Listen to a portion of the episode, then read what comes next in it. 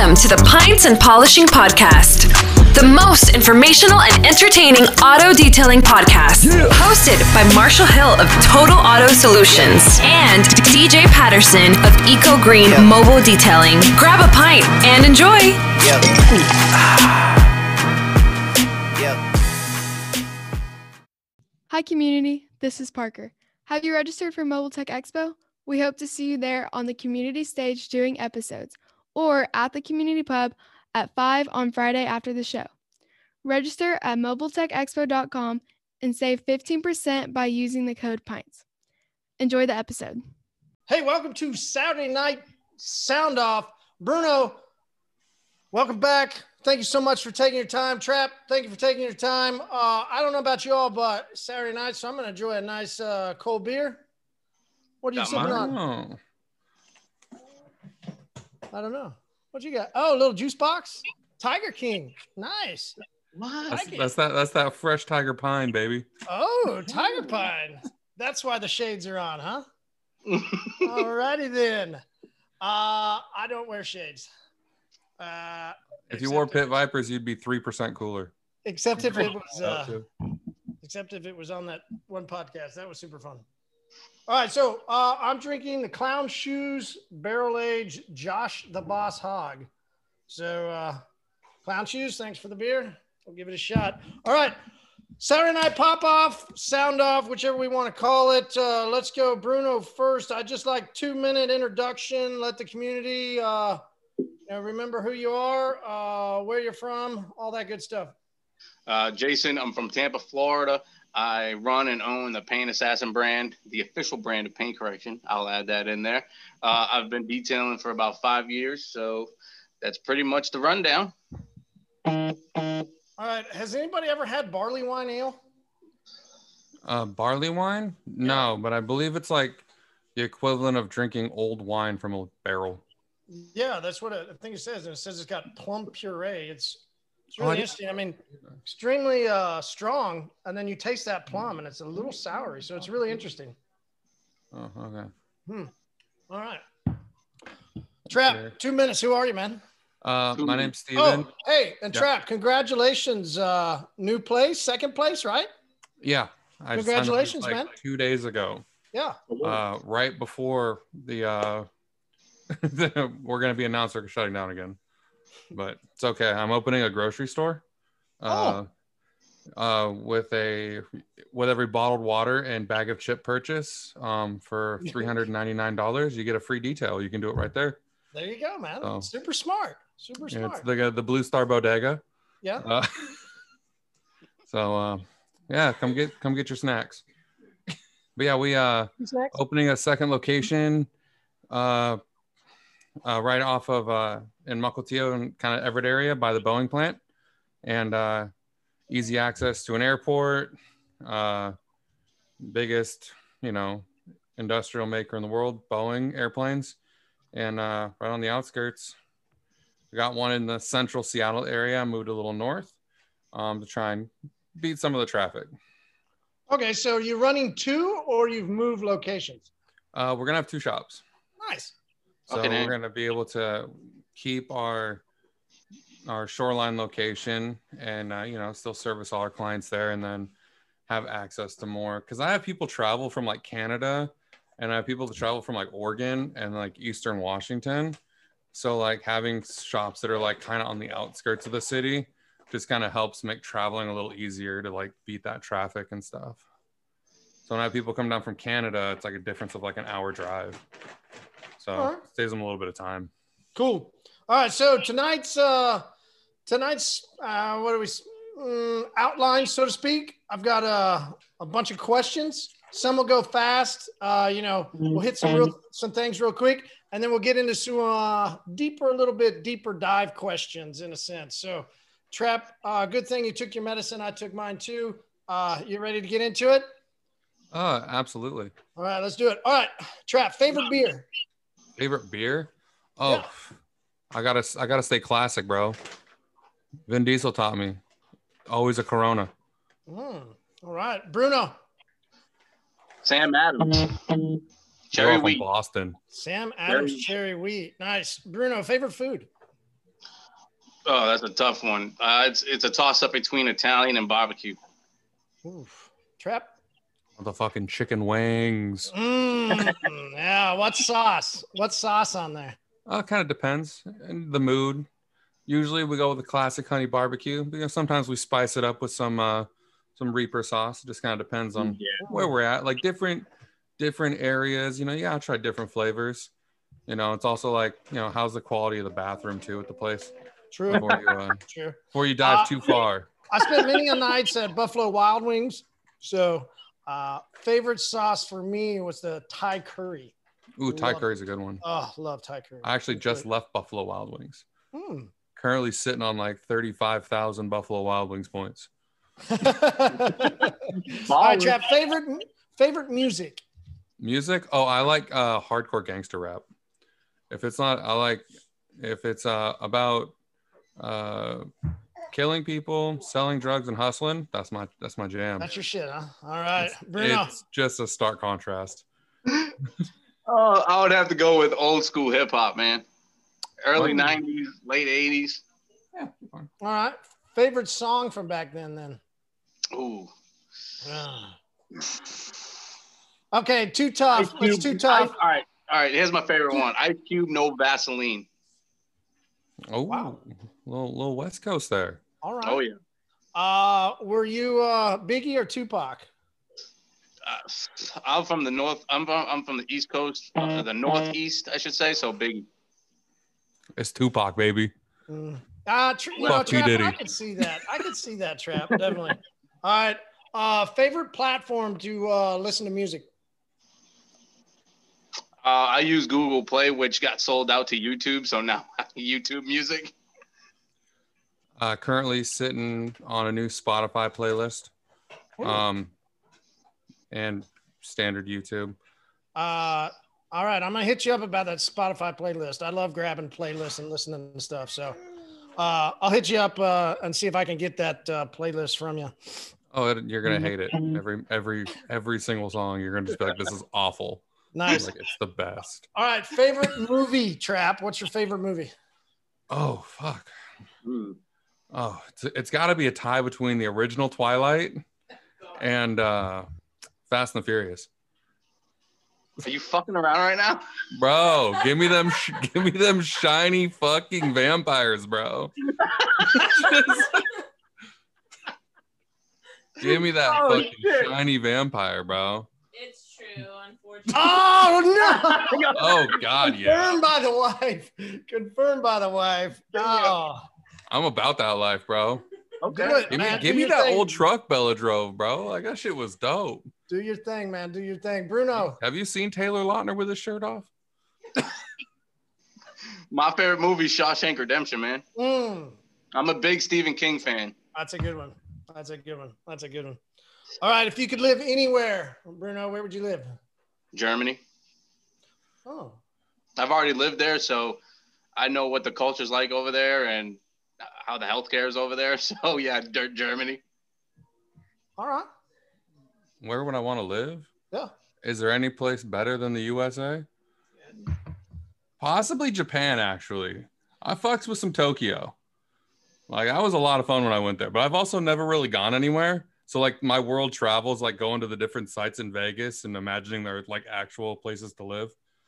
So you go to like Paris at the Paris casino. Like, you know, it seems all right. You know, it's a little little little too many baguettes for me. Then you go to Uh, like the Palms, you're like, that's a desert. That's gotta be Dubai. I'm a big fan of uh, New York, New York. That's it. I like I that too, but I just something about New York. It's not not a big fan of that place. Never been. I just mean the hotel, like York or the Hotel. casino there in Vegas. I, that's I like staying there. I like some of the spots there. There's always some places I like to go eat, and Oh, they good got, they're the one with that roller coaster, isn't it? yeah, and it's got the roller coaster. Okay, yeah, yeah, that's a good one. Yeah. I always forget that one. Yeah, Like right by the. MGM. All right, uh, favorite spot to vacation. Oof. North Carolina. Hmm. Favorite spot to vacation? I don't really go anywhere. What's a vacation? Uh, it's either it's either Hawaii or California. Yeah, I've never been. Never been to Hawaii. Oh, Newport. I, Hawaii put, I like that place too. man. All right, Yeah. when you were a kid, Bruno, what did you want to be growing up? I wanted to be a pro athlete, man, or a lawyer. Yeah, I wanted to be. Uh, I wanted to be the quarterback of Notre Dame. Nice. That was my. that was my dream. Didn't quite make it. Didn't quite make it. They never called. Actually. Yeah, You know, never see, got a phone I- call. I uh, I played basketball in high school. I was pretty good. You know, I got a, a scholarship, a partial scholarship offer to uh, a, a s- second uh, second rate college, uh, a two D school. But I ended up having a kid and I ended up joining the army, so that kind of just went. Pew. You had a full scholarship to a No, community partial. college. No, I was in a community college, Fitchburg State University, man. Yeah, uh, I went to Ouachita Baptist. Uh, we were a D two school. What about Well, you, Chad? Uh, when I, wanna wanted to grow up, uh, I wanted to be a baller and a shot caller. Twenty inch Uh, blades. But I'm I, a uh. I played I played a lot of baseball and snowboard a lot. Other than that, like I really had no admirations to do much of anything. Uh, what position? I was a pitcher and played third base. Nice man. That's cool. Probably why I have shoulder catcher, problems. man. Yeah, I still have shoulder problems. Just- It- That was it's a- no that was a lot of Uh, I've really been enjoying that cryotherapy where they freeze you. So if, if, you, if you've got tightness and a lot of inflammation, go find a cryotherapy place and you, you go in and on a weekly or you can do it more than once a I'll week. to take that out. It, Yeah, it really has helped, uh, you know, loosen me up and uh, it's really been starting to work on my shoulder too. So It's like that back shoulder, and then you're like, oh my god. Yep. It's tough, especially Trying the older throw, you get. trying to man. throw 90 when you're like eight years old. Like this isn't this isn't how you do that. Uh, Trap, what's been your favorite accomplishment in life so far? Probably this. That's a good accomplishment. Yeah.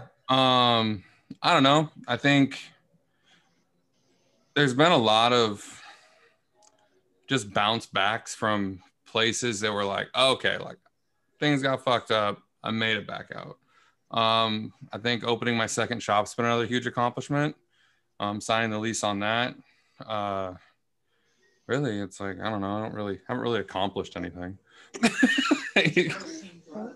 well, that was a thing, but I mean, you're you're operating a business and you're you've got a family, man. It's a yeah i mean i'm i don't ever i never went really went to college or anything so it's like i never had like a big like oh this was a grand thing i was like i decided to open my own business and then i've had to fight tooth and nail for the last six years to get it to where it's at and i guess that's the biggest accomplishment Mhm. Hi. and trying to figure out how to raise a child. Like that's a as a giant child uh i worry about packaging that says like use with adult supervision because i'm supposed to be that adult supervision and i shouldn't be that adult supervision. Like, like this is the choking hazard. I'm like i know i just how do i give myself the heimlich maneuver? Bruno, what about Um, you?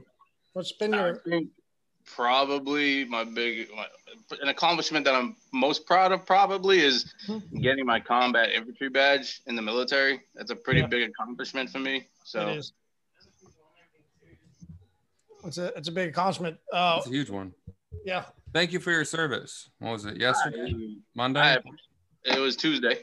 okay i don't know hey, day of the I week it is. appreciate- and if anybody don't, doesn't know what a combat infantry badge is, I'll kind of clarify real quick. It's a badge that you get as an infantryman. You have to be an infantryman to get it, and you have to be involved in a firefight, not just get shot at, but actually shoot back. So, yeah, there's, there's a whole criteria for it, and I met those criteria to get it. So, yeah, So so in a sense, you met somebody, you know, face to face in a sense in a, a shooting combat, and and you were able to walk away.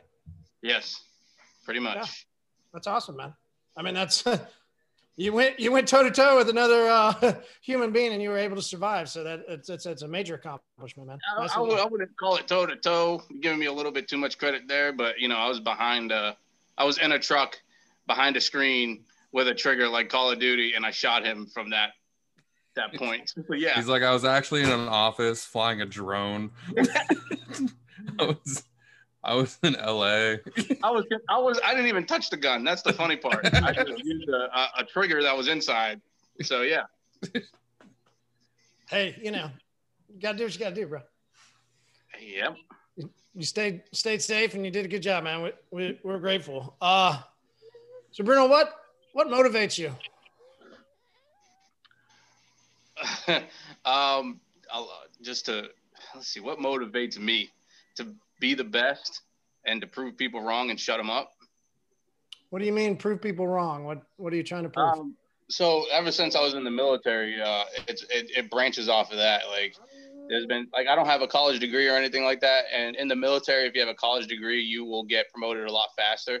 Uh, so I was always like that.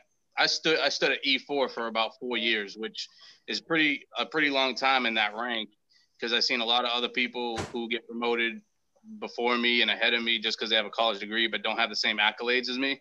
So uh, saying I've been told, oh, you'll never make E5 while you're in. I was like, all right, cool. You know, just a lot of doubt, a lot of doubt, and uh, same within industry too. I, I know there's a lot of chatter and stuff like that, like, oh, well, Paint Assassins ain't gonna do anything. It's only gonna be a Facebook group and all that shit. But there's a lot more coming, especially for 2021, because you know 2020 has just been a shit show. Awesome. Uh, I submitted my Assassins, my first favorite groups. reflection of the week. Uh, Yeah, you put a video, bro. I can't use a video. oh, damn. Fuck. I always miss the dates, and then now I miss the actual type of media. All right, one day, one day I got this, man. One day. All right, uh, Trap. What motivates you? Oof. I think it's in his lap. Uh, my well, it's, it's changed recently, right? Don't Like turn the camera around. We don't want to. We really don't want to see. the uh, like before before I became uh a father, right? It was like it was just me progressing for myself, and I was like, it's a very selfish motivation where it's like I just want to continue to try and like, you know, almost like I want to just I'm trying to get to where I can afford the cars that I work on, right? And it's always been just like this hustling mentality of just being like, okay, like I'm on this one, like I need to get to the next one, right? And it's just always been that. But like after my daughter was born, like everything in my brain kind of switched over, just like it's not necessarily about dollars, it's more about time and preparing for like long-term goals. Like I used to just plan like a year, 2 years. Now I have plans that are 20, 30 years out. Like to just try and like because I know that I'm to have a child that'll be 20 to 30 years old. Yeah. Right. So, so what is that? So I was to say. So if that child's twenty or thirty, what are your goals by the time she's twenty? Well, I hopefully like I can not be doing this, and What you know I talking don't to have Bruno to. and I?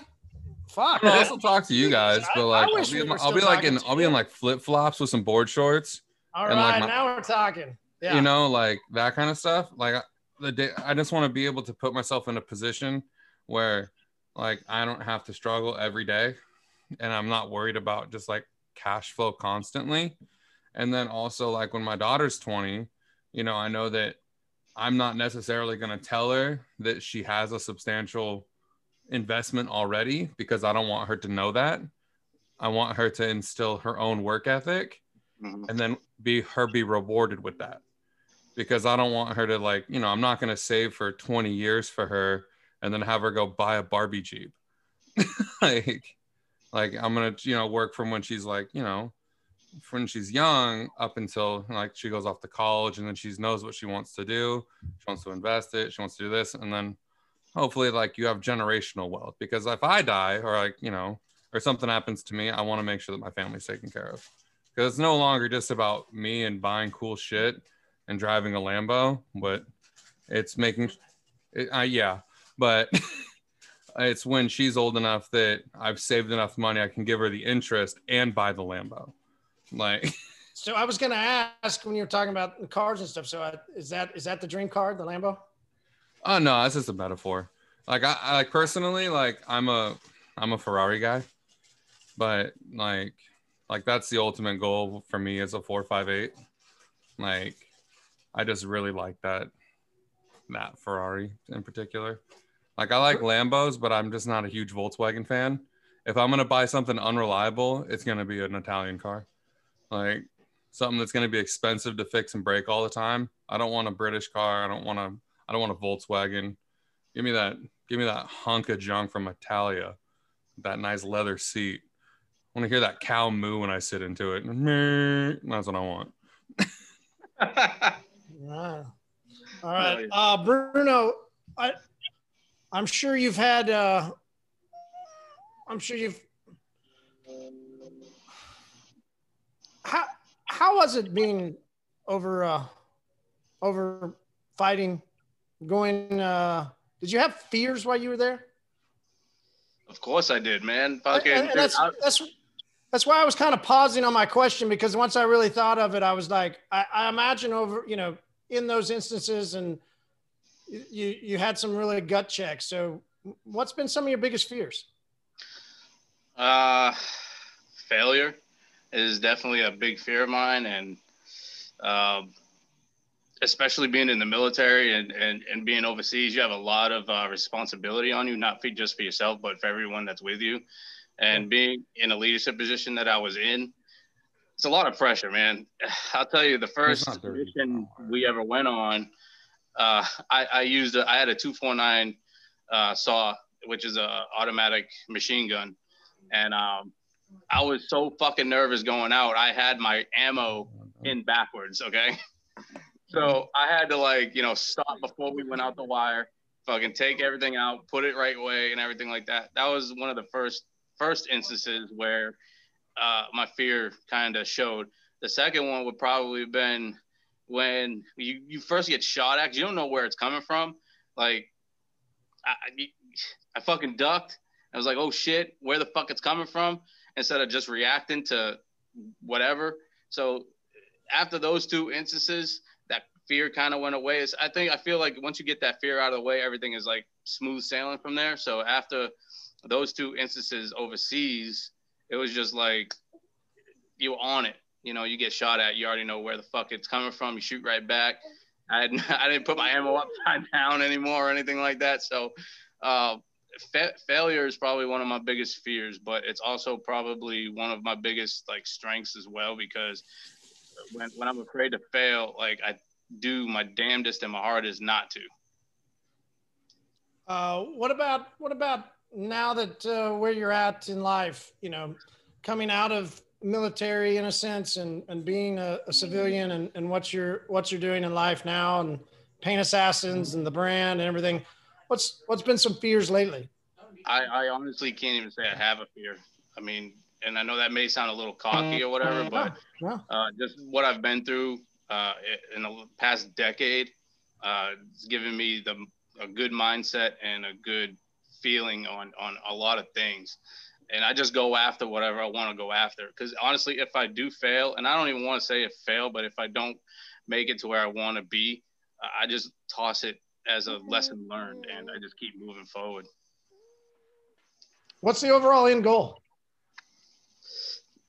uh, I want Paint Assassins to be self-efficient, where it's just you know a constant flow of revenue, whether if it's from training, whether if it's from you know the the clothing line or anything like that. And I want to have a training center, and that's exactly what I'm working for.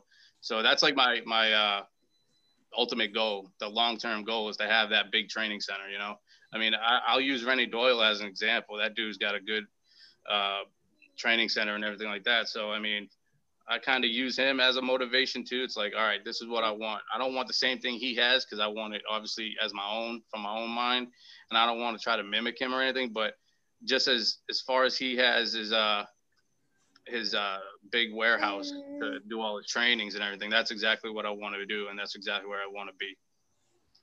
All right, man. I, I like it. I like it. Uh, Trap. What about you? What's uh what's been your biggest fear? Ooh. Well, it's it's hard because like I kind of lived through that. Um being in a position where like you know, you know when I was younger it was kind of in a rough rough spot, right? And then when I when I hit that very bottom around like 23 um where everything was a fucking mess then I've pulled up out of that.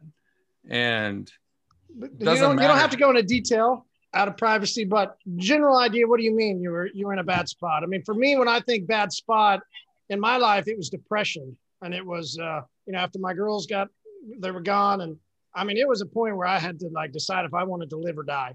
You know, for Yeah. me, that was a tough spot. So what, what was it for you? What, what, what do you mean by tough spot? Well, I had a I had a problem with pharmaceuticals. Okay. uh you know stemming from injuries i had when i was younger. Mhm. and then so when you when i hit that floor at about 24 and then ended up you know spending a little bit of time in a uh, penitentiary i decided to uh i got out and i was like well that was a fucking shit show. And uh i just uh I actually got started professionally detailing in work release from a work release program from the uh, That's awesome. from the prison I was in, Yeah. That's and I just was like, I'd always detailed my own cars from like 14, and like I was that was like one thing that was always therapeutic for me, Mhm. right? And so then like I just focused everything on just like perfecting this craft and almost like using it as my own like form of like meditation Mhm. and I've just continued to grow this basically this little seed of hope from when I was like 25, uh, 26, and then and now here I am 32, about to turn 33, and it's been like it doesn't matter how bad things are, how bad I fail. I've already seen what the bottom is. Mhm. So I already know how to pull myself out of it. It's just constant persistence and like when you hit that wall and everything's closing in on you, you just got to do something, right? Pick a direction and then just make another decision there. And that's how I've, that's when I've like, you know, the first time I almost lost my shop and the second time I almost lost my shop, right? Those were all moments when you're supposed to stop. You're supposed to quit. Everyone's telling you it's like, this isn't going to work. And I was like, it has to work, right? You're just diagnosing that beater car until you get it to run again. And it's just progressively gotten better and fine tuning it and changing the formulas. And next thing you know is now I'm working on my second location and we're, you know, we're almost at 400,000 in sales since the last time. So like I restarted my shop two and a half years ago after my building got sold on my first location. So I went from being like having a nice shop, everything was going great, to 15 days had to move into a thing and start detailing out of my parents' driveway to try and just keep it going, keep it going. Signed a sublease, had no money.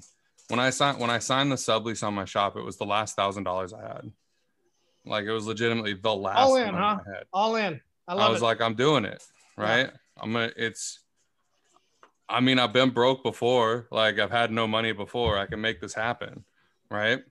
And so then I just bet on myself, and I'm just like, I was like, I I know working for other people's, you know, at the time, like uh, working for other companies was very hard because of my criminal history, because of the record I had, right? So like I had to create my own opportunity.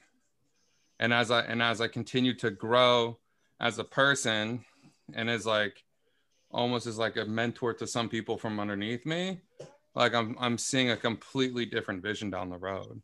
And it's like you wouldn't even like most people wouldn't even have guessed that like I had a real shitty history like eight years ago Mhm. like and it's like i've almost lost my shop multiple times you know bad business partners taxes everything that can go wrong has gone wrong. And i'm still here because i refuse to quit. Yeah. and that's a test to anybody who's out there who might be struggling Mhm. is like it doesn't everything can fall apart but you'll always have yourself to fall back on. And in this industry there's so many people who you know you might be working for somebody else. You might not know what to do. You can always find a car to clean you can always start there and start generating revenue with just the skills that you have right? And you can just continue to snowball that snowball that snowball that and learn from every mistake. Learn how to save money. Learn how to put things aside. Learn how to divide your finances up into ways where you're not running into problems because of potential shutdowns or stuff like that. Don't overextend your don't overextend yourself. Don't look at these giant shops of people and be like wow they must be killing it right when they're just floating you know hundreds of thousand dollars in this revolving door Let me let me pause on that. Yeah. Uh, overextending yourself because I, I think it's a problem that a lot of young guys have. I, I- and I, I say young meaning young in business. Um, we see what other people have, whether that's a fancy tool, whether that's a, a new extractor, whether that's, I think you were mentioning a big, you know, a big shop. You know, there's a lot of guys that, you know, we'll do the trainings like Jason, where I met you specifically at that one. There was guys there that were looking at Lobato's shop and just going, oh my word, I just can't like, you know, and oh, this is the you know, and they were just so fascinated on the bigot, you know, and I want this, and I want, and there's a lot of, I think, for for those early young business owners that they get fascinated with stuff. And you mentioned not overextending yourself. So, can you break that down to a little bit more uh, from the lessons that you learned by what do you mean by fully overextending yourself? How far does that go? What, what, what really do you mean? So I'll take this from my first shop. The first shop that I leased was 6,500 square feet in Seattle. It was a it was a giant overhead cost, right? I had no clients. I was fresh out the gate. I had a I had an idea based on what I had seen other people do, not realizing that they had put in years before me to build up a client base to be able to mm-hmm. nest and harvest and grow that big shop, right? Because big shops, a lot of space. How are you making dollars per square footage in that space, right? I see people that are buying, you know, they have 14 different polishing machines when they're just starting and they keep buying new stuff. You don't need that. You need your polisher, right? Like a, a samurai doesn't have 200 swords, yep. right? they have their sword, right? That's unique. And like people are spending a bunch of money on chasing down various products and marketing scams. And it's like, use what works. Use what you you know how to use to create that product that your clients are happy with. Right. And then you can start like growing a little bit and also keep saving. You got to have some money aside because if like things go bad, which they will, you need to be able to know that you can afford to have things go bad why do you say things are going to go bad i mean there's there's a big mentality i think of detailers especially if you go around in a bunch of the different groups it said everything's everybody's so busy everything everybody's so booked out everybody's it's everything's so amazing so why why would you why would you say that they're going to have bad times because you will every every industry is going to have spikes. It's going to have lulls. You're going to have marketing that doesn't work.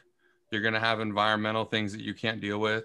There's always going to be something that's going to, you know, it's just like the stock market, right? It's it's gradually going to go up, but you're going to have dips and valleys along the way, right? And anybody who who's owned a real business knows that there's going to be strife, trials and tribulations that you have to overcome, right?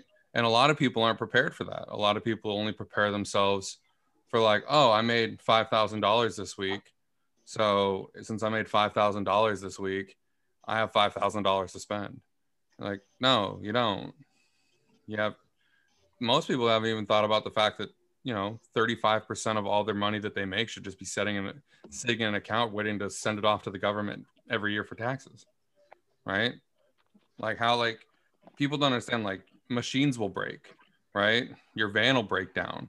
Like these kind of things are real problems that people don't have savings for, right? Like my steam cleaner broke. It was it was a thousand dollars to fix my steam cleaner, right? Can you can you afford to have that steamer down for four weeks, right? Like how are you how are you turning? You know, I couldn't do engine details or other details because my steam cleaner was gone.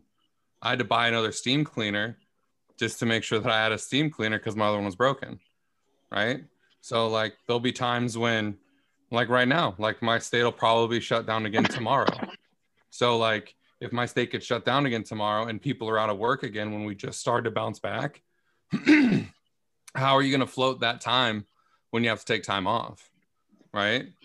So like you need people oftentimes look at the best part of a scenario and they plan for the best instead of having the foresight to think about what's the worst possible scenario and planning to have that as your base. Because if you have a if you have a safety net, then you'll be able to know like if everything goes to shit, I know I can still maintain and go on.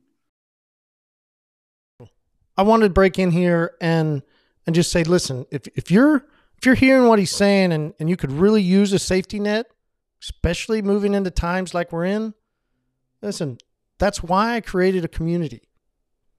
We have a community pub every Wednesday night, 7:30 Central on Zoom. Go to meeting ID 918 800 1188. Right? It's a safety net.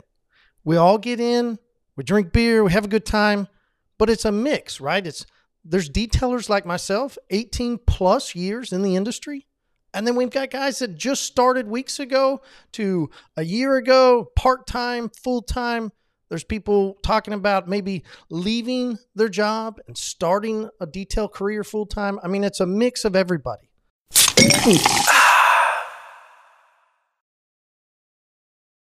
Be active in the community.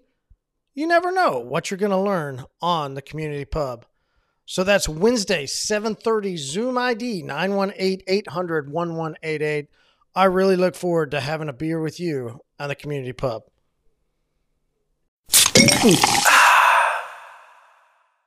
Like my second shop, like I signed the lease knowing that I my state can be shut down again.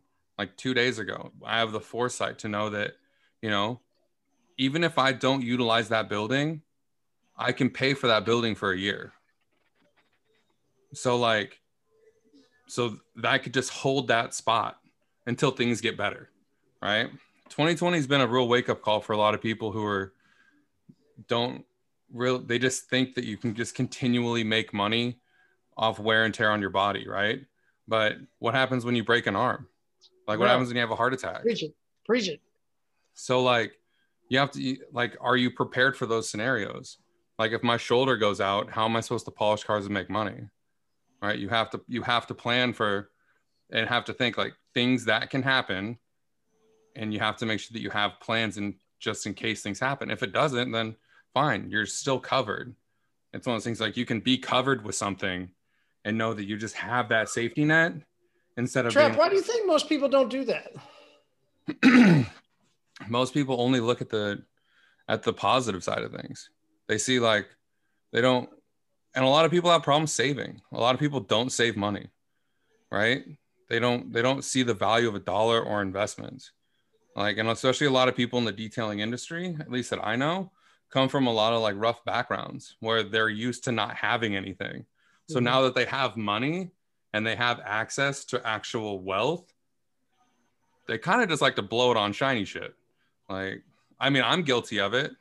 Like, I've done it. I'm not without faults. It's how I also know that I've been making mistakes Right. and how I do my finances because I've Right. fallen into those pitfalls. Bruno, what what do you think? Why do you think uh,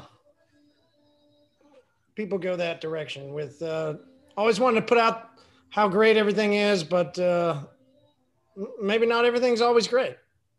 Because they just want to look like they're the man. I'll, I'll go off what Trap said too. It's like they want to buy the shiny shit and they want to make themselves look successful. And I don't, I don't, I think people are sometimes scared to show that they didn't make it or, or they failed. But I encourage people to to show where they failed because it could help somebody else in the long run.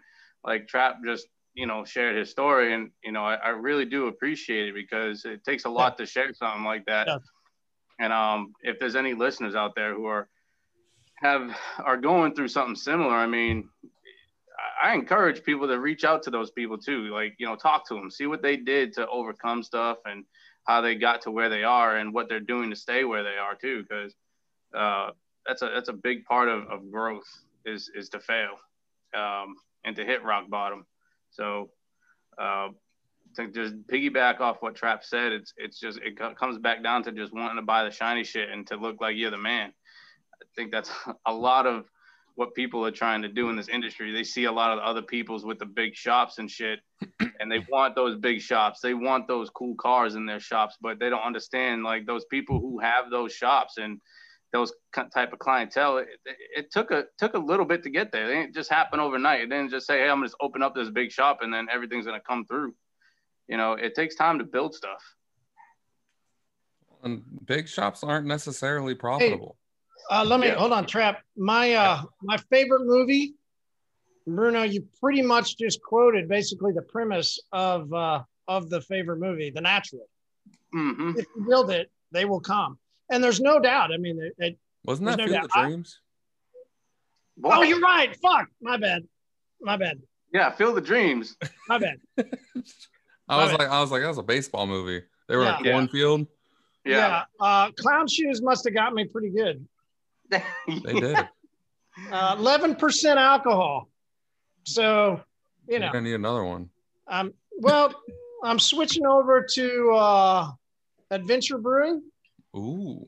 from. Uh, that was You- uh, when you guys when you guys come to Washington, there's a uh, there's a place down the street from my house called Special Brews, and it's just a it's just a uh, a store with beers from all over the world. I think it's like 500 and something different beers, and they and they have this thing where you can, if you try every single beer that they have, you can get a custom mug for the tap house. Yeah, yeah, that's cool. We we've got one of those McNellie's. They do that too.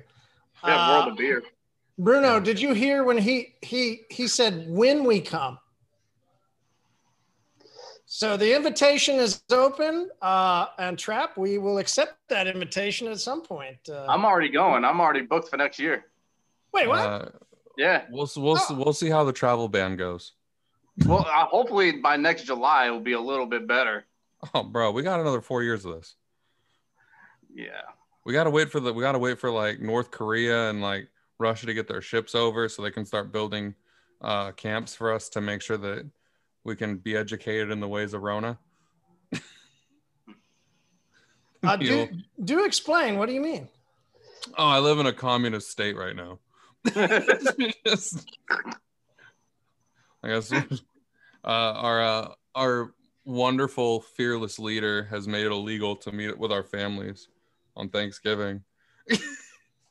Oh, yeah, that is super interesting. I have heard about that. I, I like, yeah. I was- yeah, that's that's really tough. I I don't know how I don't know how I would take it. I mean, so going going up to the the Northeast and being up there. So this was from Stafford when we were at Tango Mike's, uh, uh, and had a had a podcast there at Tango Mike's. They're in Adventure Brewing, and so they gave me some beers. So uh, thank you guys. I'm going to enjoy this tonight. Uh, I really it's a very smooth IPA. But when we were up there, man, it, it was it's different. You know, I, I I've been up to Seattle. Seattle's different. You know, I'm from Oklahoma. There's a reason it's a flyover state. We're we're very sheltered. You know, we we don't do much. It's it's it's a kind of a different place. Uh, I love to travel though, so I like to be out and about. I I heard about people saying what you could or couldn't do in your own home for Thanksgiving, and I'm just telling you here in Oklahoma, yeah, I, I, it would just it just wouldn't fly. There's no way. Yeah, we Not have this Florida. pocket of just idiots. But the uh but we're also you're also talking about the state that allowed another country to form in it. So Yeah. so nothing surprises me anymore.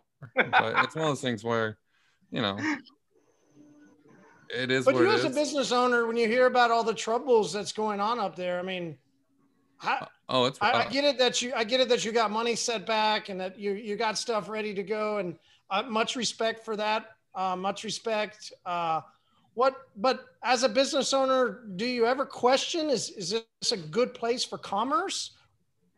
It was. It was before the shutdown. Because we have we have a lot of high paying tech jobs. But what happened in the downtown area is the tech company said you can just work from home. So when you're talking about, you know, 50 to 100,000 people per company not going downtown to, you know, to the bodegas, the coffee houses, the tourist attractions are all closed. Pike Place Market's pretty much a wasteland.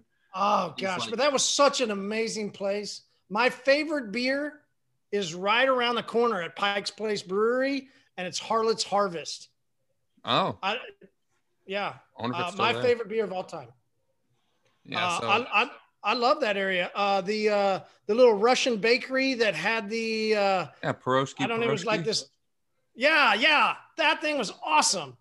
Yeah, I, I went good. back every time I went to Seattle. I always went back to get multiple ones of those. Most amazing. Then you could sit and just watch people walk around the market. There was fresh flowers. There was the the fish tossing. I mean, it was it was a very lively place, man. So I, it's it's really sad to think that that's not around. Yeah, it it'll probably bounce back, but the uh it's not going to be the same as it was. And Seattle's a big food place. So we're there's a lot of really good food and a lot of good seafood Yeah. that comes in Yeah. off the boats and Yep. you know, we're a hub for a lot of like crab and fishing, a lot of Mhm. a lot of those industries are here too and they're all suffering like you the fishing people they can't sell their fish right like the restaurants are closed like there's Oh shit! so like it's a it's a it's a trickle down effect of not only like you know like my brother's a bread truck driver right or my brother-in-law's a bread truck driver and he said like 80% of their accounts from downtown that have bread are just closed indefinitely. And you have to think like what place have you what place of business have you been to that orders rolls burger buns hot dog stands all these like cultural things that are like small hubs that are just like waiting in limbo? And it's like we just made it through you know through the first wave of corona and then the the rioting started right? And then the rioting's going on for months at a time and then a city's formed in the middle of our city right freeways that keep getting closed. It's it's been a it's been a fucking mess but hopefully um things start to turn around because you know you can't just be all doom and gloom. Like there everyone's still you know here. There's things are happening on the outskirts. You know the economy is going to come back but it's it's a lack of leadership um that's been the biggest issue because we're all on board to stop the problem that we have but it just seems like the only people getting in trouble for it are like you're the other side of the political spectrum right? So like like it's just rules for one side of the, the populace.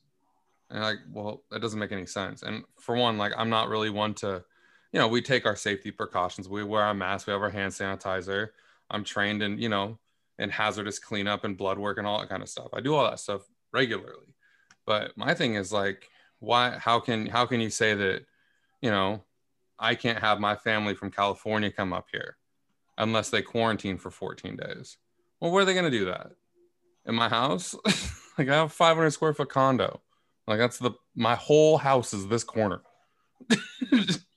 So I, I would i would like to think, see things turn around a little bit because seattle's a great area. It's, it's one of the bigger economies in the united states.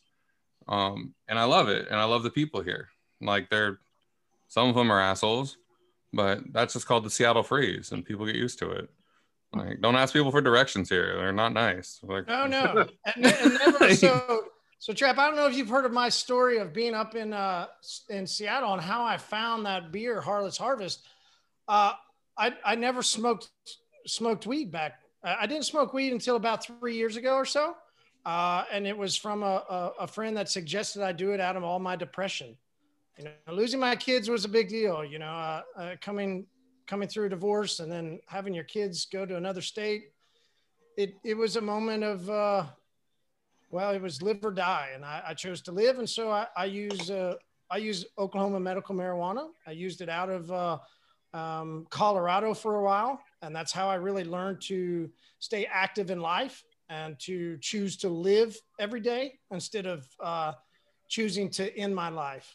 Um, but it was hard when I first went to Seattle. I didn't understand that whole side of uh, life. And I smoked cigars. And I would walk through the streets trying to find a place to smoke a cigar. We were with a group and nobody would let us smoke a cigar, but you could walk around and everybody was smoking weed, man. It was it was the most interesting city that you couldn't smoke a cigar, but you could walk down the streets and smoke weed. And I sat down at this bar that this guy finally let us in and we could sit over the side of uh, uh, uh, uh, and he goes, listen, if one person complains, you're out. I was like, fuck, man, it was so hard. But she brought a, a pumpkin ale. I tried it, and that was that was my entry into craft uh, breweries, into craft beer, and uh, Seattle is a is a really great place, man. So I, I'm really sad to hear that that area is not doing well. But what's interesting, so many in the detail industry just want to talk about how crazy and amazing it's been for detailers through this time, and and it has, right? It has been awesome. We've all done really well through the summer, going into the fall. Most of it done really well, but but moving in towards this October, November there's many people that are starting to show slowdowns, starting to show, oh, wait, we don't have as many customers that are starting to call, you know, and hearing what you're saying, we're hearing it from different places. I, it, I think it's something that detailers should really start to hone in and listen to because it, I, we, how would it affect us? We're, we're not sure. You know, will people want to keep their cars cleaner? I would think so, but if they're not getting paid, or if you know they're questioning their own job or if, if they're having struggles in their industry it you mentioned trickle down. I mean it, it trickles down to us but few people want to talk about it. So man I, I appreciate you stepping out and and saying what's going on in your area and how bad it is in some places. So it's not it's not horrible. Like like it's like yeah there's a lot of like issues with the food side industry service industry. But you know again we have tech jobs like and that's the difference between like what like seattle specifically bellevue and then you know down you know california like texas and austin stuff like that. Like all these tech companies like the people are happy to be working from home. Yeah. So they have more time. Right. And a lot of people aren't considering that as well. It's like well i've had this i've had this you know buster of a year Hey, so let me let me pause you now. Let me ask you this question: Do you think, uh, and both of you chime in and answer, do you think then it would be wise for a detailer to go target business owners or certain businesses that are in the tech sector? Because if they're doing well right now, that would make sense. They would want to, uh, they would have the money to spend. I think in any industry, like you need to, we're a luxury industry Let's be real here. So we're not a necessity. We're not a necessity in a sense where it's like people can clean their own cars, right? We're we're a maid service. You know, we're a chef. You know, mm-hmm. we're we're there for people who want us to do their work, right? We're in surface protection and stuff like that as well. These are high ticket jobs. They're not for everyone, right? So whenever you're marketing, whether or not it's for a certain, you know, certain like business, you need to look at what your demographic is right? Mm-hmm. So like you're in Oklahoma, so I'd be targeting like oil field workers and stuff like that. Oh no, it was bad for oil. oil yeah. was really bad earlier. Yeah, like that was. It's probably going to go even worse too. But uh, the uh, but like you look at like what are your big industries inside? No, but in any town, there should be people that are are doing online type sales. Like yeah, I, I think that would like I was just meaning like from from that perspective, it, it shouldn't matter really where you're at. There's gonna be people that are doing well, and as detailers, we should probably go try and find find those people. Is I can't I kind of think is what I was meaning. Uh, yeah, as yeah. Far as in the question. And I think a lot of, and I think a lot of people got to understand that when things change, they change very fast. But then you also have this it doesn't matter what the circumstances are that you're dealt with your business it's how you can adapt and change with it to make sure that you can maximize and stay current within whatever ecosystem that you're in right?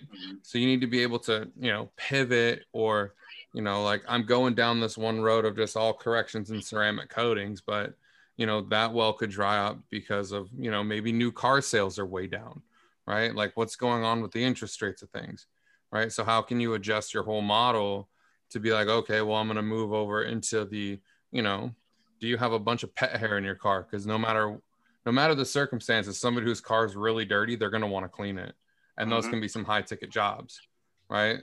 So if you know you're going to have to sometimes sacrifice, you know, I may not be able to make a thousand dollars on a car, but I could do two five hundred dollar cars right? Yeah. So like make, making sure that you can adjust and you know uh, basically adapt to whatever the environment is that you're dealt based on the social surroundings that you're in, right? So you're always because change happens very fast. Like yeah. like we went from like a very bustling economy to being like just everything's in chaos in less than six months. So, and a lot of people are doing very well. A lot of people had a lot of time, but now we're moving into an area where I think the time's going to start to become more of an issue. And, you know, the winter months are usually good, but Black Friday sales are pretty much going to be all online. Right. So then you also got to think what are your Christmas gift cards? You know, are people going to be buying their parents and stuff car gift cards to get their cars cleaned when their grandma shouldn't be leaving the house? Right. Yeah. So how are you going to adjust for those kind of scenarios and how are you going to make sure that your marketing is in a way that you can still be profitable um, through whatever you know recession or you know lull is going to happen. Because again there's we don't know. There's a lot of uncertainty right now in a lot of things. Like i know my personal that's, business that's why like, i'm really glad we talked that's what I, I really wanted you to bring that up. I, I mean there is. Like it's been so great but we have to. We owe it to ourselves as business owners to question whether it's going to continue. And and with so many businesses, so many problems outside of our industry, there's a lot of theory that it's only a matter of time. And, you know, it, it, it can, like you said, it can happen fast. So it's just a warning for young detailers. Um, all right, Bruno, I curious for you, what's been the hardest thing for you to overcome with the paint assassins? Hmm. Gian winning everything. nah, the hardest thing to overcome is yeah, that dude wins all the time, man. He's super talented. Uh, I'd probably say the hardest thing to overcome is to try to have people stop thinking it's just a Facebook group because it's more than just a Facebook group now.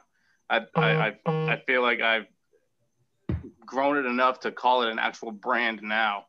And uh, as soon as like my plans start to come into play uh, next year, it's going to show why I I'm actually calling it the official brand of paint correction because uh, a lot of people will say, well, it's just a Facebook group. It's just a Facebook group. Yeah, it, it started out as a Facebook group.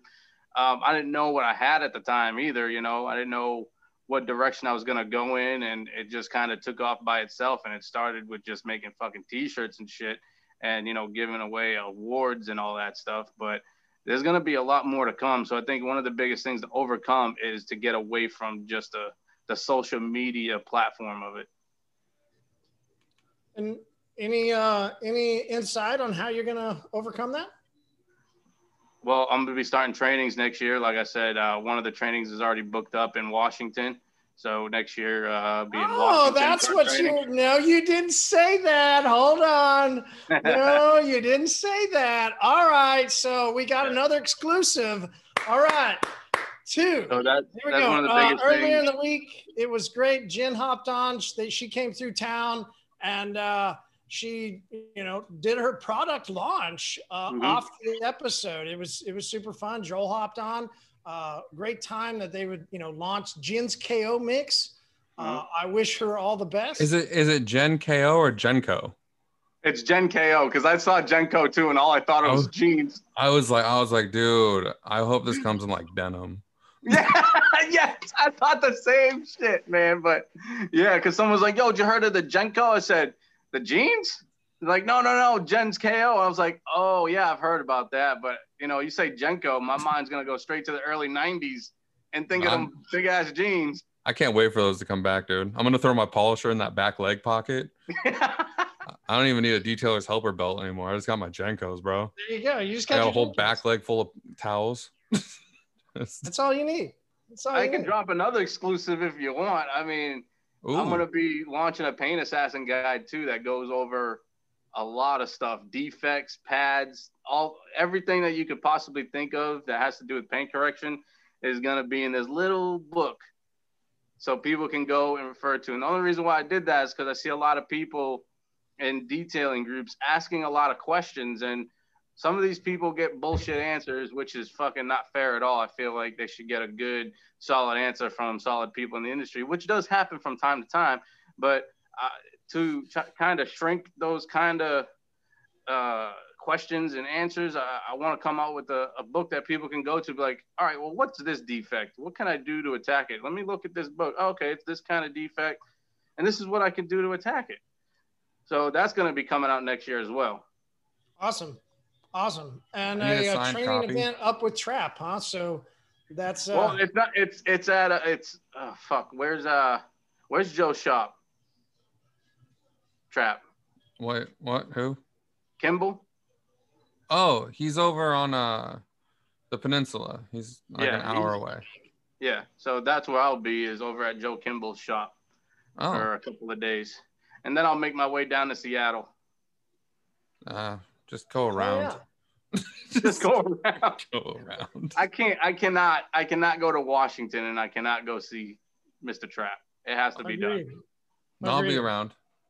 Just let me know when. I'll clear my calendar. I'll I'll surprise Joe. All right, cool. I'll show up. I'll show up in my car candy attire. Uh, I've never used it, but sure, why not? All I'll right, bring my bottle of ranch dressing. hmm Mayo. oh yeah, Need a bottle of mayo. make that sh- make it shiny. Just Yep. Make it shiny. Bruno, slather it. Bruno, how do you define detailing? Cleaning cars to to a professional standard. I mean, anybody can clean a car, but I mean, there's a lot more to it than just you know vacuuming a carpet and, and wiping down an interior. It goes beyond that. You gotta look at the chemicals you're using and everything like that. Because I've seen detailers use like uh, pine sol or whatever to like do their leather seats, and I'm like, no, that's horrible for your leather, man. I mean, it goes way beyond that, and that's I really want detailing as an industry to stop being looked at as a as a hobby and more of a technical job because it, it is.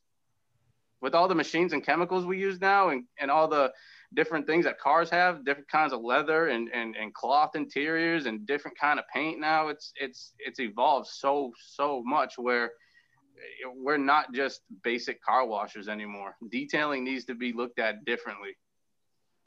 It needs to be recognized as a trade, like a body man or does. a painter. A hundred and a hundred percent needs to be looked at as a technical trade. All right, so Trap, how do you define detailing? Uh, making things shiny. Uh, it's basically amateur chemistry, uh, Yeah. mixed mixed with Whoa, a little whoa. bit of luck. There's a lot of chemists in detailing. What are you talking about? Uh, I prefer to get all my uh, chemical information off of uh, Greg Masterson's videos. And uh like no cap like when i first started like really getting into detailing and i opened my first shop i watched one of greg's videos when he was like going over like the torq fx like chemical guys like polishing system.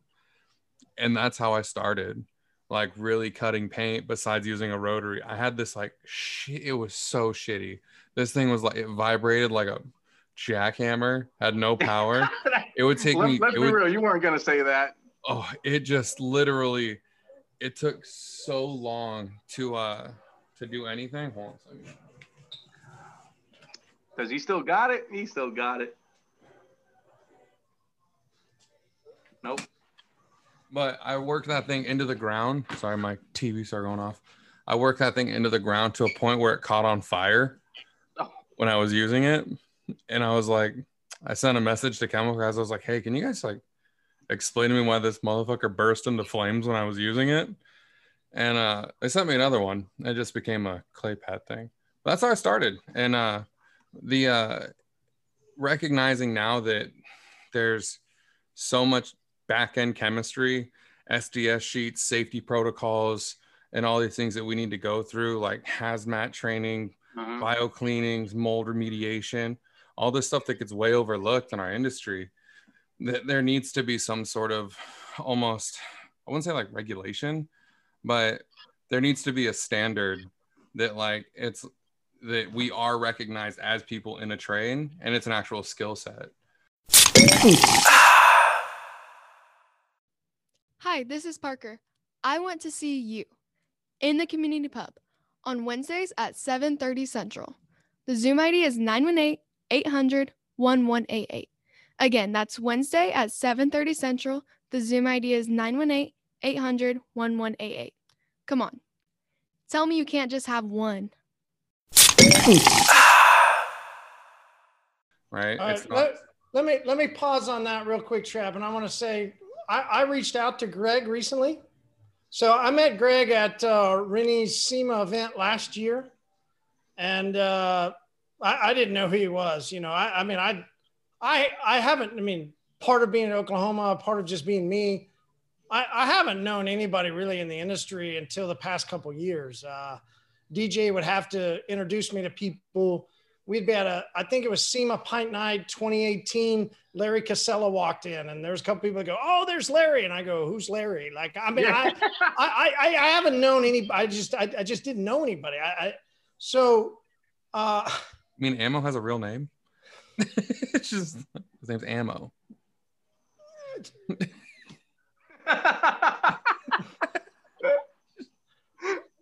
right. Uh,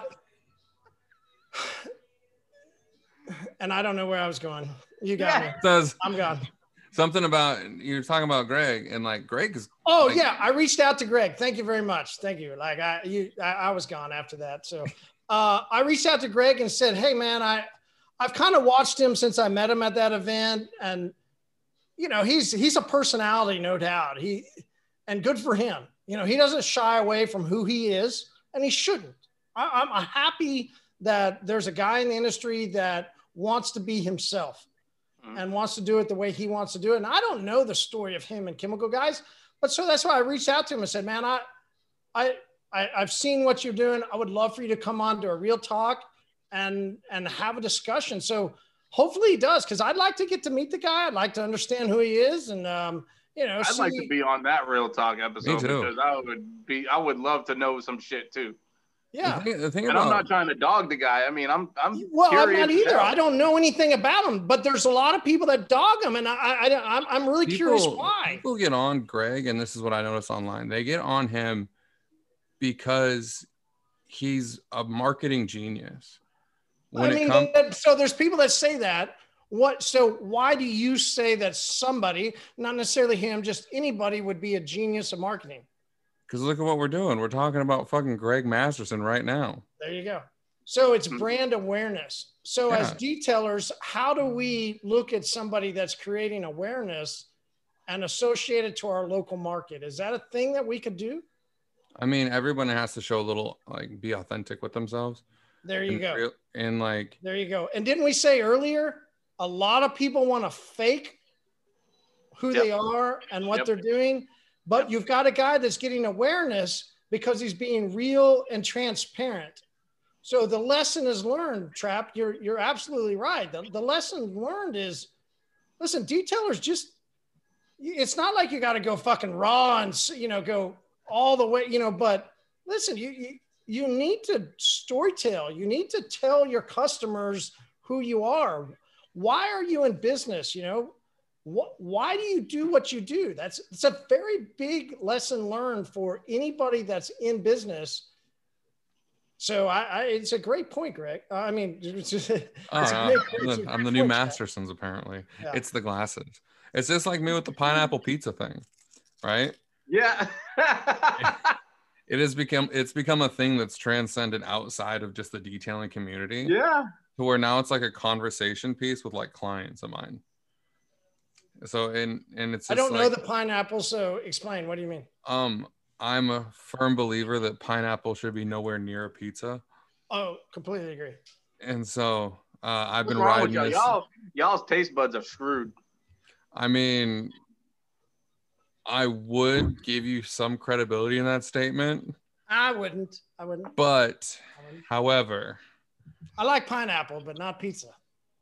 It's I a- can't get past the fact that you're gonna have any sort of taste buds when everything gets stuck in your mustache. So you Oh, just been on. eating fucking particles. It's my the whole flavor time. saver, bro. Not eating, flavor Flavor, saver. you, you just savoring the wrong flavors. So would you eat a pizza knowing that that pizza was trying to kill you? No. And also, Well, that's pepperoni. would I mean, that's sausage. no, I'm every talking about the acidity in the pineapple. The acidity of the pineapple eats your insides. What The about the acidity in the fucking tomato sauce? Bro, that's what the cheese is for. No, no and that's and that's going off your premise that this tomatoes a fruit It's not. It's Yeah. a vegetable. It's a different. Hey, listen. I'm out of pizza discussion too. I had to give up pizza when my cholesterol hit over 440. So pizza for me is now cauliflower pizza. Oh, So good. Yeah. Then uh, but then you also got to look at the fact that Hawaiian pizza in itself is built on the foundation of lies, and we don't like liars. So there's no, there's nothing Hawaiian about it. That shit was made in Australia, and they were making fun of us when they decided to put it together and sell it to back to us as some sort of pipe dream. And then Canadian bacon is just ham. Oh, like they got real bacon in Canada. So you're just taking all these lies and putting it on a pizza and just disrespecting pizza. Trap, hold up that package you showed earlier What one? so, so we get an understanding of where you're at. There was a, a certain package you held up and it, it showed us what you were. Yeah, Oh, there you this- go. There you This go. this is this is my Tiger King air freshener. This is this is that pine, baby. Oh, I thought it was something else. Oh no, you want to I'm come uh, to Florida and see Carol? oh shoot. I would love that. Dude, she her her fucking house is literally like ten minutes away from mine. Bro, okay, so when I get elected president in 2024, um, I'm gonna pardon Joe Exotic, and I'm gonna have the FBI just we're going for a full. I'm gonna get Gibbs from that show NCIS, bring him in, and that motherfucker from the other NCIS show from Vegas, and we're gonna bring them in, and we're gonna really see and get that kid that's like with the serial killers from that TV show where they like to just watch all that murder porn on ABC we're gonna get we're gonna get them in there and we're gonna find out what happened to carol's husband because that motherfucker got eight Yeah. Oklahoma, man, Oklahoma. All right, uh, Bruno, when you look across the industry, it can be from whatever lens you want to choose, whether it's your personal lens, whether it's your brand from uh, Paint Assassins, but when you look across the industry of where we're at, what what makes you angry? when people put down other people. That's what really pisses me off is when somebody's truly asking a question on what to do, and you got these jackoffs out here just telling them the wrong fucking shit like it's a joke. Like, help them out. Help Help, somebody help me out. understand. What do you mean? when somebody asks, uh, well, what's the if somebody put like uh, I'll use hydrosilics as an example, right? Yeah. And they're like, oh, uh, I got this new product and I want to use it on my car, and you got all these people just saying bashing them like, oh, you're not a real detailer, you know, you just it's horrible. Okay, yeah, we know that it's a, not a great product and it's not a ceramic coating, but don't fucking go out there and say that. Just be like, hey, you know, this is probably a better product you could use and start them out as a uh, with a, a level entry coating, something that's easier for them to use instead of something like that. Like they want to get to the level that they see everybody else at, and that's not a bad thing. But when people go and dog somebody for using a wrong product or using something that's not like has a big name on it, it's like who cares? Let them use what they want to use. Give them a little tip here and there. Like I have a personal list Uh, of just a tip. it's, he just used the top of his head Yeah, just. So I I, don't know if you guys have heard the uh, you just where, draw a line like right here where Jen No. Jen uh, from Carsmatology and Renee, uh, the Buffing Queen, came by, but it was a hilarious episode. And and there was a moment where Jen didn't understand. She just kept going, "Yeah, it was just the tip," and then, then like it swirled around. And it was like, "Just the tip." just the tip It was great. Just- Shop just talk a- is the best. So just the tip. Keep going. My bad. So I have a personal list of products that I that I use or I have used and I don't use anymore, but I still think they're good products. And somebody's like, "Oh, what do you what do you suggest I use?" I'll just send them the list. Be like, "Here, here's a list, and here's where to buy them, and just pick what you want. All of them are gonna work great." But when somebody's sitting there and they're using like the chemical guys, uh, I forget what they call their compound, like like the the V the V compound. yeah the vo was it vo vo5 Yeah, some shit like that. But when I see somebody Go use that and somebody's dogging them for using it or using a a, a Porter-Cable or or a torque uh, polisher, and they're like, "Oh, you're not a re detail if you don't use like Rupes or some shit." I'm like, dude, what? Like, what kind of shit is that? That's not what that's not what the industry should be. Like, who cares if they want to use a Porter-Cable? Who cares if they want to use a torque? Who cares if they want to use a flex or a fucking Rupes? As long as they get the same results as you did, that's that should all that that matters. I just hate when people dog people. I, I absolutely cannot stand it. It's like being an industry bully. Oh, and yeah. you think it's mostly because of what? Why do you They think wanna look cool. dog other people? They just want to look cool and they want to look like they know it all. Nobody knows it all. I don't care who you are. Nobody knows it all. This this industry evolves a lot and quickly. Just like Trap said, shit moves quickly, and you got to keep up with it. But you know, when these people are just starting out, they're just starting out. They don't know a lot of stuff, and it's up to the industry industry leaders. And I use that term very loosely uh, to come out and just guide these these other new detailers in the right direction. Do you think the problem with industry leaders is there's usually a reason in their back pocket that they're trying to push people a certain direction? You know, yeah, I they're, mean, they're could- usually a could be the brand fact that rep they- that is getting paid to say certain Yeah. things. Yeah, it could be come from a rep who, who says certain things so they can promote and make money off of them, or it could be just somebody is simply just uh, so, having not somebody they don't want to be better than them. They they see they probably see it as a threat, and they're like, oh, I don't want to I don't want to teach this guy what I know because he might be better than me, especially if they're in the area. I've seen that a lot. A lot of people want to think that their whatever they use and whatever they advertise is the best on the market for their own branding when Mhm. a lot of people don't realize that it doesn't you can use whatever you want because the, re- the results are the same um, there's a lot of um, reps for companies that are out there that will deter people away from finding what works for them because of their financial goals um, which isn't necessarily always bad because obviously So do you guys rep- think that separates detailers? You know, there's a lot of detailers that will just be brand reps and they like they love to put out uh, you know, and there's just I think there's a, but I think there's a lot of detailing simps out there.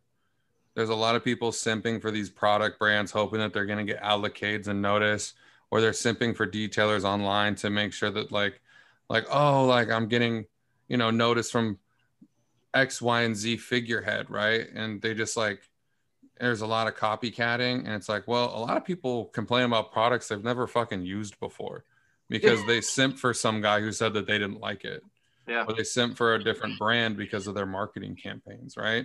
And it's like, yeah, you can work with companies, and there's not one product that's going to change your shop. The only thing that's consistent is you, right? And like I said, you can give you can give me a potato, some toothpaste, and a fucking bottle of water, and I can probably polish a headlight with it and have it look good, right? Not saying like how, I mean, I, okay, I love the, but how?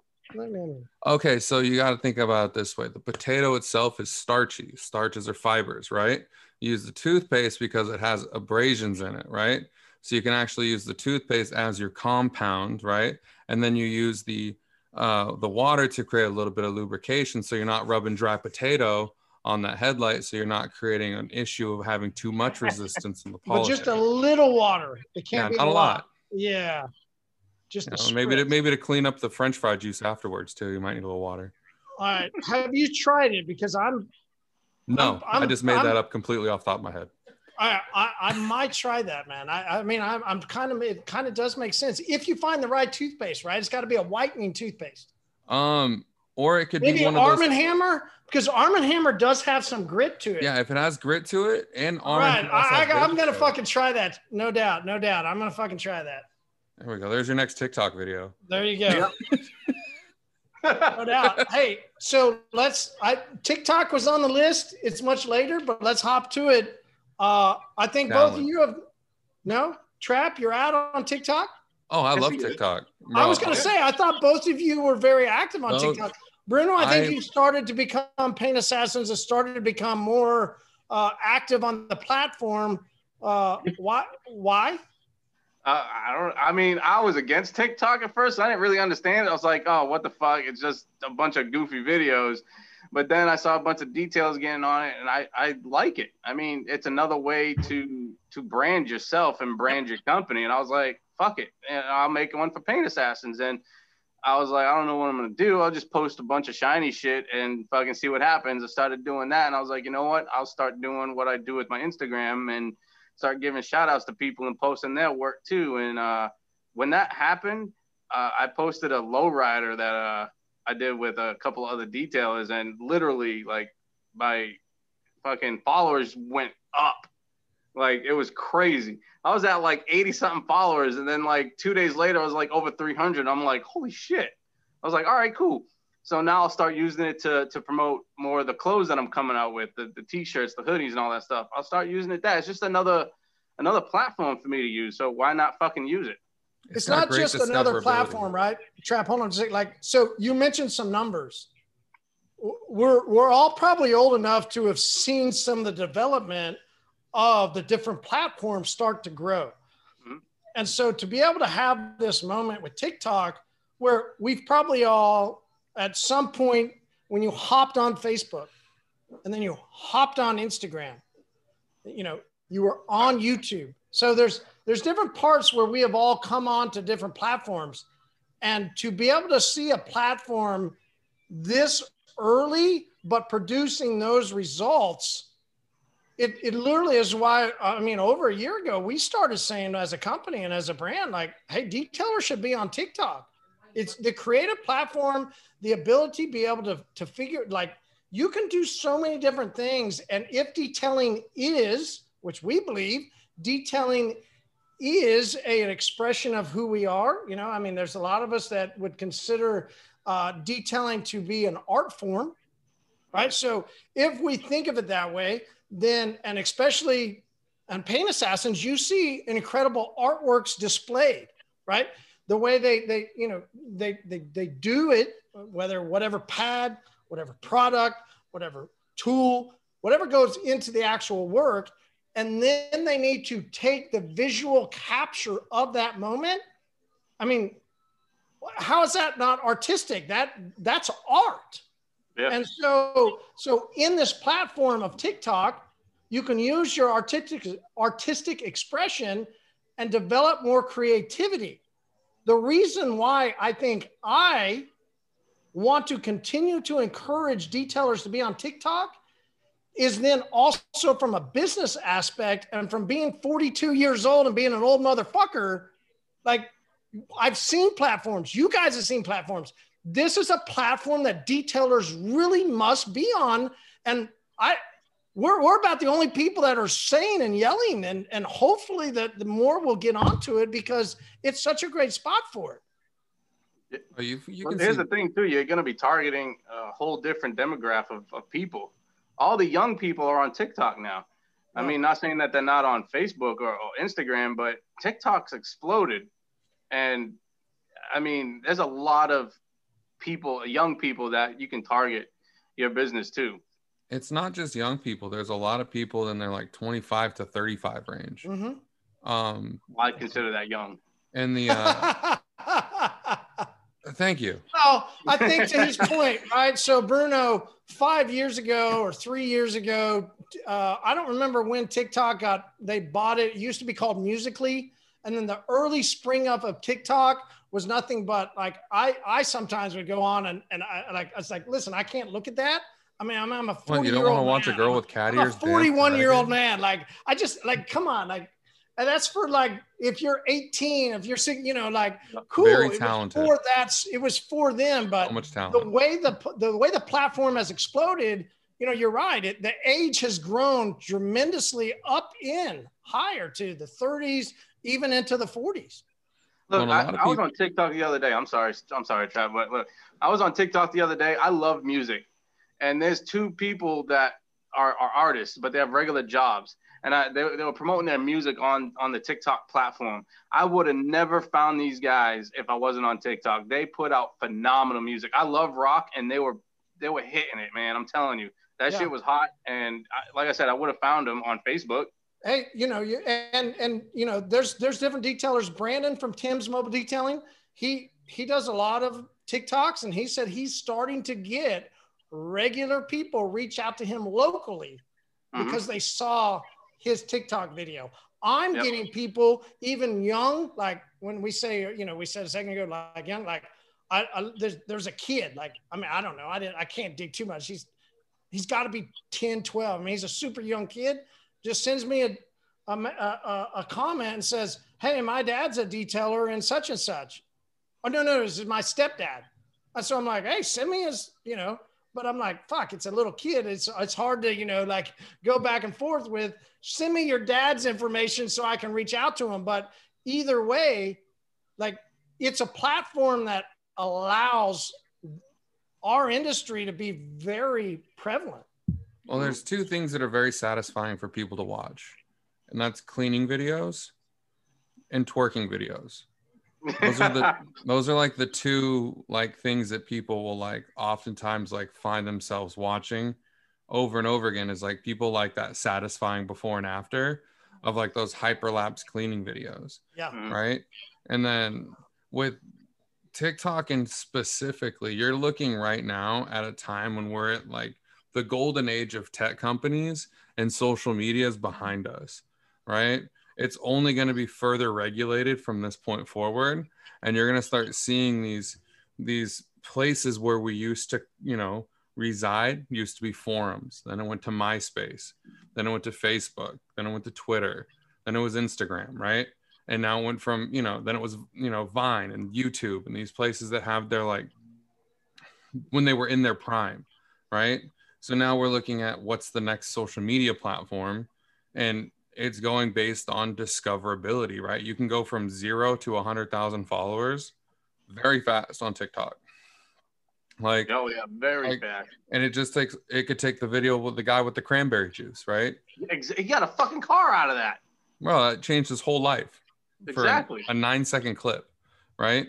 So the discoverability and just creating, and you notice now the younger generation who would like to engage in this kind of content, they, you know, they're about more of the positive vibe aspect, right? So satisfying videos, positive vibes, right?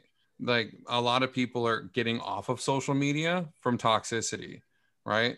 So you'll find people are engaging less and less on these other platforms as they become more pay to play for advertiser friendlies as they start you know bleeding subscribers because they can't you know th- there's a polarization going on or government regulations all these kind of things that we have to be considered about when we're dealing with how we're going to continually grow our brand based on what's the evolving market on how we're going to gain exposure All right, so it- it's exact point. You mentioned brand, right?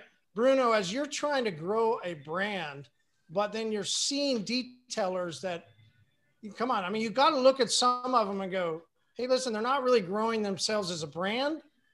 They're they've pigeonholed themselves in a in a direction that is maybe just around themselves, but not necessarily a brand. Let me let me ask that a different way. That might not make sense as I say it. Uh all right. So you didn't grow Paint Assassin, or sorry, you didn't grow Bruno's uh, correction training. You you're trying to grow a brand of Paint Assassins. And, and I think the the point uh, of where I'm trying to go with it is as you chose a, a name and a brand to go after instead of your own Bruno. First of all, I want to ask why. Well, Bruno, Bruno doesn't sound cool. Okay. Uh, there's sounds that cool. guy from that movie sacha baron cohen braided bruno No, see, we're not gonna go that route. And and then so so since you you didn't pick your name as so, your Bruno's not catchy, man. I don't care what anybody says. Yeah, one Paint Assassins is catchy. it's catchy and it creates opportunity. It's not tied around you as Jason Bruno, Right. right? So it allows you freedoms, especially in a place like TikTok. So if a detailer is going to create, and, and we've we've all known, we've we're seeing so many people starting to come into the industry, or they're just young in the past one to two years. Speak from your, you know, just over yourself building up paint assassins. Why did you choose it? I know you said, you know, Bruno didn't sound good, but there's a lot of detailers that pick their name, right? Yeah. Uh, J. Bob's Mobile Detailing. Right. Uh, you know, instead of picking a name and building a brand, you're right, literally so building a brand. All right, so when I'm built, when I when I when I first started the Paint Assassin thing, and I, I wanted to bring it to a brand, I I think making it calling it Bruno's whatever doesn't make it for everybody. You know, it kind of just makes it, you know, this is mine, this is mine. It has my name to it. But Paint Assassins, it, it could be for everybody. Everybody could fall under that name. You know, it's not like, okay, well, Bruno wanted this, but no, Paint Assassins can do this. It can do whatever we want compared to just keeping it tight just with my name. I don't want my name attached to the brand because I want it to be for everybody. I like it. I like You don't it. want And I'm not saying that John's people who choose their name for the detail company is a wrong thing to do. I mean, to each his own. I mean, Blue Star Auto Salon, I, that's a catchy name. But honestly, if you used, you know, Traps Auto Salon, that'd be pretty cool too. I'm not gonna lie. Oh, I, I thought about it. It was on the list. But you also got to look at this, right?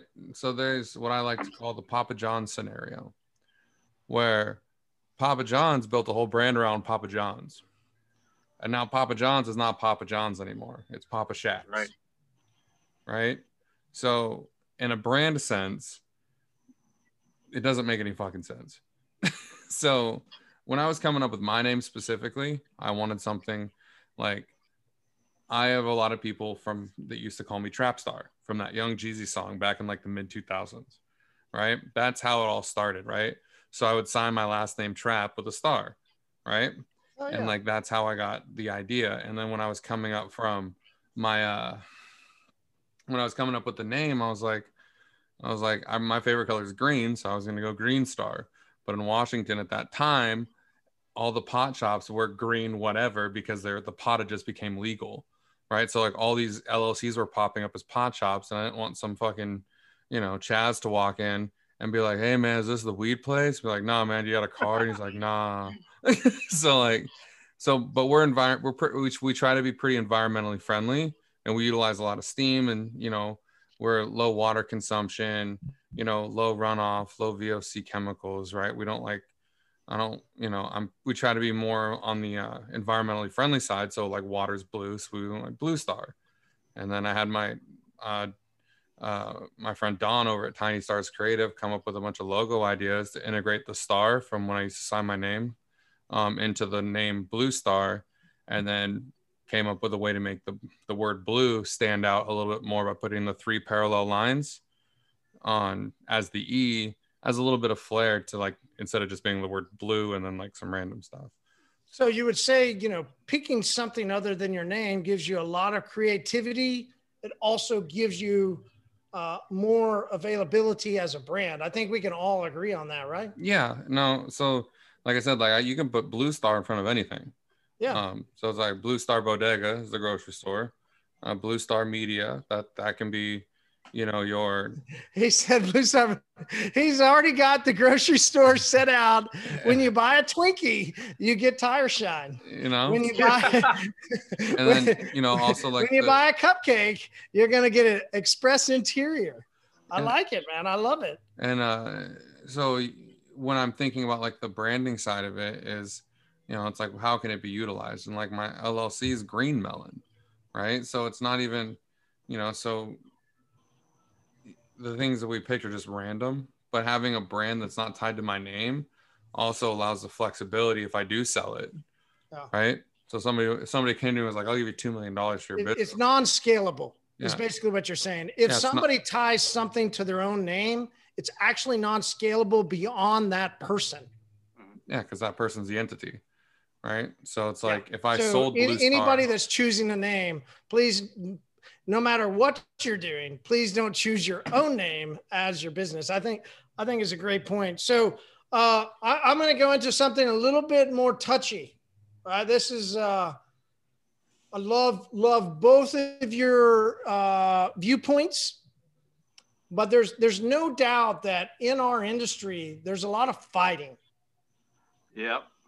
No doubt that there's a lot of fighting. I, I'm I'm going to mention a couple specific people, just because I, I I really am curious what your guys' thoughts are when, when, I said earlier, like there's very few people I knew in the industry, right? Like, like I said, certain people would walk in front of me. I, I've mentioned, I, I was recently on the Renny Doyle podcast. The first time I met him, he had sunglasses on. I'm at this booth and I'm like, why is this guy got his fucking sunglasses on? Like, it, it's really interesting. I didn't know anybody. Renny was the first person that sat down at the Pints and Polishing podcast, first pub night. Listen, I walked over, shook his hand. I was like, listen, man, thank you so much. Like, we recorded our very first content about him drinking beer. I mentioned that on his podcast. It meant a lot to me that he would be the first person at our first event. So, you know, I, I, I might have looked at somebody in one way and then he turned out to be a little bit different, right? Like we can judge people based on their appearance. Happens all the time, right? No worries. There's interesting of what happens in groups or in just in the the whole over, overall industry with boy, there's there can be a lot of fighting and I, I, I'm I'm a very passive guy. I mean, I, I grew up when I say I've tried to say I grew up very conservative. Conservative Southern Baptist Christianity. Listen, we we don't we don't do there's no there's no fighting. Like it's it's completely passive in my views of life. So it, it ingrained in me as a kid. I, am a very passive guy. I, I don't like any controversy. But I see a lot of controversy in the industry. There, there's some of these I'm going to mention. I just I would love to know your perspective, right? Like, uh, there's been some extreme fighting with was it Joey Joey Love, and somebody there, and he's he's posting pictures and wanting to fight this guy, and they're calling each other out and certain things like uh, that's just it, Joey. Okay. And that's what I'm saying. I mean, I, I don't know people, so that's why I wanted to ask. Like, so other detailers are gonna see that. How how do you guys answer what what does that do for our industry? Is that good, bad? Like how how do you guys deal with that? It's not. I mean, I made the mistake of calling out people once, and uh, I uh, I've chosen not to give them the free marketing, no matter the situation. Uh, a lot of times, like, dude, you see fucking call outs all day long in the detailing forums, and it's just fucking. Why? That's what I'm saying. Like, I don't know. Like, that's what I'm saying. I, I, meet people and I love to shake their hands. And I, I, I like, I enjoy people. Now, if somebody has a viewpoint, that's their viewpoint. Cool. But what, why do people want to fight? I, I don't understand. Uh, it's, well, it's a, it's a, it's a symptom of the times we live in, right? We're in a completely polarized mindset when it comes to other people's values and opinions and life experiences so, and there's a lack of empathy based on what, you know, like, yeah, people make mistakes all the time. And now people just get fucking flamed for it. Right. It's this whole cancel culture mentality that honestly is just a whole cancer across the entire fucking, you know, internet ecosystem. So I don't think it's unique to just the detailing community. It's just one of those things. And like I said, like I, I made the mistake of calling out, uh, out a company that did some pretty shitty things to me in my business. I, and I it was story. Well, I don't it, know what you're talking about. Uh, it's something i'll more explain off air. I'll, no I'll let you know. It's oh, like I said, because it's not it's not something that I'm willing to broadcast anymore because cool. it's a detriment to my branding. Cool.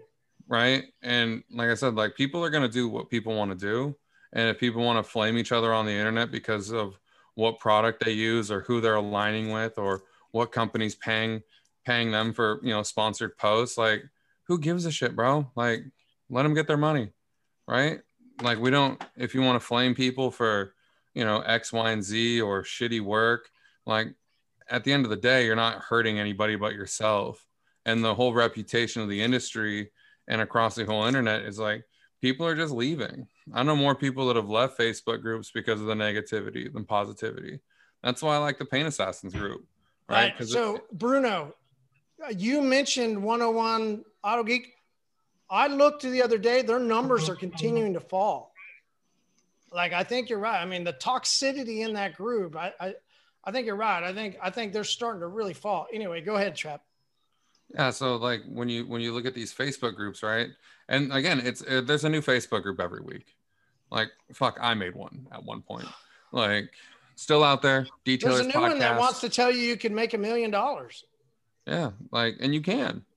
A lot of people a lot of people don't take other people they take the wrong people. You can, but but Trap, come on. You know how hard that is. yeah, hard hard isn't impossible. Hard is okay, hard. but that they're going to have a step-by-step process for you. This is this is you. Let me look at you and go, Trap, could you follow a step-by-step process and make a million dollars? Yeah, I just need to convince, you know, a bunch of people that my process will get me a million dollars. Because it's not the the process is to get Did the just people to buy into your process. Did you just call it a scam? I'm pretty sure you just called it a scam. No, I called it a it's it's I'm laying forth a plan for me to make a million dollars by getting you to sign up to learn about the plan that I have to make a million dollars. It's that easy. So for 19.99 a month, you can learn about my plan to make a million dollars based on the plan that I put forth to convince you to give me $20 and the other 20,000 people that have been following me. And I'll take a bunch of cash and float up in the screen and be like, this could be you.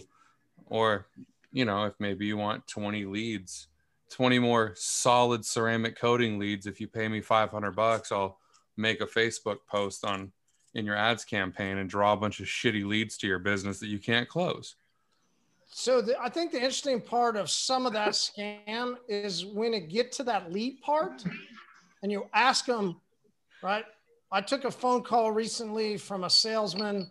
He's walking me through the process, and they're going to send me these leads, and I go, "How much does that lead cost me?" And he said, $19. So at the point that I get a lead, I have to acknowledge that I'm going to pay them $19 for simply a lead. Now, it's not a guarantee, right? That's what a lot of detailers don't understand sales because they've wanted to pay somebody to do the sales for them. However, they've never really developed sales practices. So to give away $19 for a maybe, There's a lot of gambling there. that's a I can fucking say I've bought I've bought some leads Yeah. that I, you know, but I also like to support companies with millionaires, you know.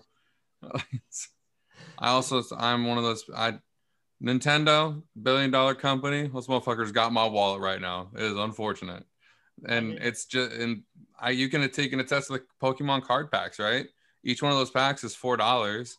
You know, there might be every 10 packs something that's worth something and it's not even worth the four pack or the 10 packs prior to pull it right? So when you're looking at like these marketing companies and all these people like they have their place in the industry right? They're to help people get going but a lot of people use it as a crutch and it circles back to the branding that you position yourself in right? So There you go. the branding trusting branding for somebody else instead of building right? so when you're talking about the blue star branding right my brand isn't piggybacked off of other people's branding. I made that mistake once. Was, you know where you know it was you know i was using another company to drive sales to my business but not realizing that that other company was cannibalizing my market. Yep. because if the leads aren't going to me right because i'm not picking up those leads well who's the closest person to me so they're going to reach out to that person Yep. get them signed up and now there's two of us hmm and they and it Happened cannibalizes the market They tell you you got a territory until you don't spend enough. No, Or, the, t- the, the or- territory is only as good as how far or- the lead goes or if there's another salesman from that same company that decides to add somebody to the territory and didn't communicate with the salesman that you were working with. That's my story. Yeah.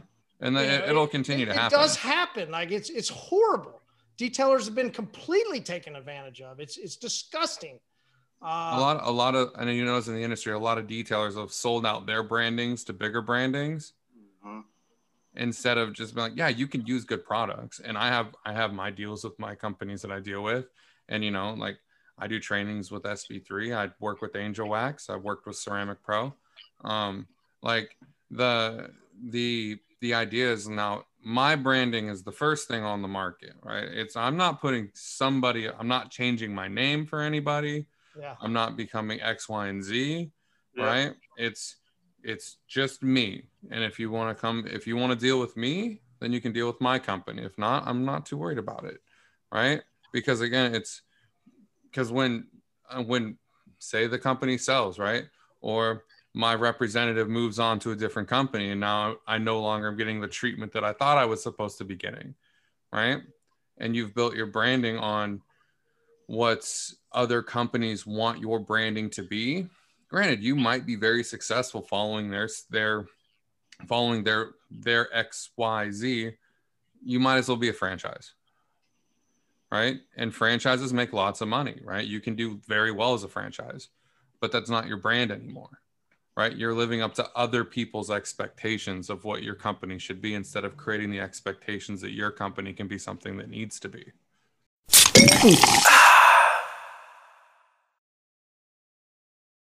If you need help with that, building brand, uh, learning how to market your business, finding new platforms, and and developing creative brand awareness.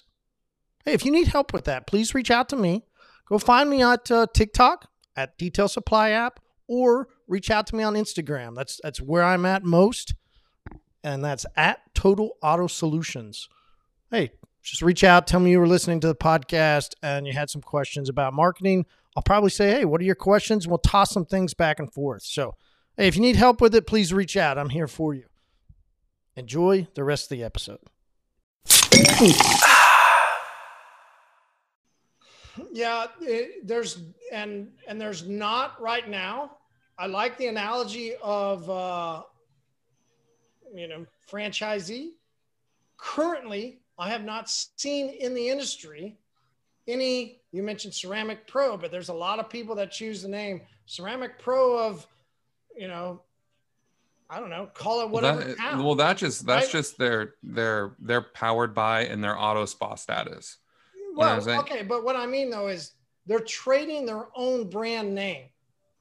So their customer doesn't know them as Blue Star.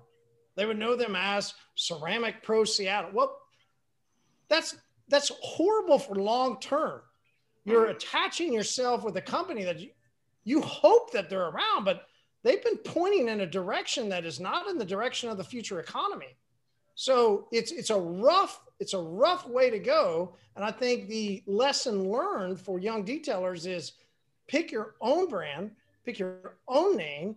It's okay, like use whoever. Just you don't you need to put your own self out. We're we all know that how important whether it's Paint Assassins, whether it's Blue Star, whether it's Total Auto Solutions. Like I didn't choose my own name for even my podcast. I chose Pints and Polishing. The the idea that I would put my own name in front of what the community might be, I think is just a it's a very uh self-centered, self-fulfilling thing that somebody would ever put their own name in front of uh, what could be much bigger than what it actually could be. the only the only time that ever works is when you're like a designer brand right like but even then like And how hard is that? I think is my point. Like it's a one shot, right? Barry Yeah. McGuire was able to do it. There's certain people that will be able to do it, but fuck, I mean that's a that's a point oh oh oh one. I mean it's just such a fucking Yeah, long shot that it's just not even worth it. You should spend your time elsewhere. And my Yeah. and my shop was a powered by Ceramic Pro shop. So it used to be Blue Star Auto Salon, powered by Ceramic Pro for a long time. And when I was kind of earlier in my you know detailing career as a professional business owner and stuff like that, like I used that leverage to help grow my business. But it came to a head point when I decided that I was going to go help one of my friends out with the training event, and I was awarded. I got an accolade for it and stuff like that And then I'm instantly like, I got a call the next day that, you know, my stuff was pulled because it wasn't in their brand's interest. Right. So, which turned out to be kind of like better in a sense. Like it worked, like it, it pulled that crutch out that, like, I don't I don't necessarily need it. I still use the product. It's still on my website. I love the product. I love the people. I love my I love my representative. Like shout out to Jennifer. She's amazing. Right. But my branding is first and foremost now, right? Like I don't have to I don't have to be I'm not leveraging other companies to drive sales to my business, right? Because in an industry where growth is the only thing that matters to these companies, that growth is going to trample the growth of your business because they're going to grow their business. Because they're right? going to try and force stuff down on you that you could have maybe done your own self or hey you know you know i don't necessarily have to have something that changes color or something that does some wow factor when i spray it like how do i just clean a car make my customer happy and make some money i mean i, I think to me that would be what any business should strive to do bruno i want to ask you uh, have you ever felt embarrassed to be a detailer no nope Never. All I the time. I've never felt embarrassed. embarrassed. I mean, if somebody wants to talk shit about what I do for a living, then whatever, that's on them. I'm not gonna lose sleep over somebody who thinks that I'm a lesser man because I detail cars for a living compared to somebody who sits at an office desk. I mean, I, I like I, I was an infantryman for ten fucking years. I, I went to sniper school. I went to Afghanistan. So, you know, I had a good first as my first career is pretty damn good. I have a lot to be proud about about that. And you know, when I transitioned over to being an auto detailer, I have no shame in that. I know what I can do, and I know I, I can make people happy with with the result that I give them with their their vehicle. So I have, I have no embarrassment whatsoever. I mean, I still make money. I still provide for my family. So what is there to be embarrassed about?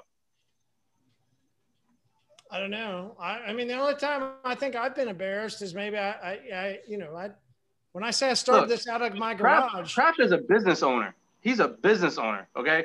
This motherfucker runs a detail shop. He just opened up a second location. What does he have to be embarrassed about? I, Nothing. So, uh, so that was exactly going to be my point. Like, so the only time I think I've ever felt embarrassed was, you know, my journey was starting this company out of my garage coming off of a major loss of of getting out of a car wash and starting to run a brand for somebody else, creating another brand called Auto Spa at the mall. We had multiple locations. It crashed. I got fired. I'm, I'm left with nothing except $4,000 and I throw it into chemicals out of my garage. At that time, I'm on food stamps. I got two kids, a wife. I'm, I'm living with little.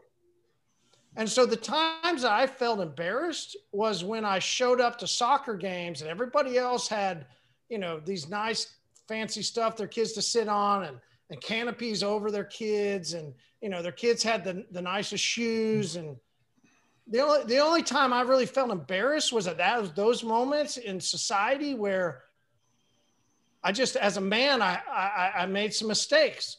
As a man, I, I, I, I had to, I had to just dig deep. I missed a lot of soccer games because my customers wanted their cars cleaned on Saturday mornings.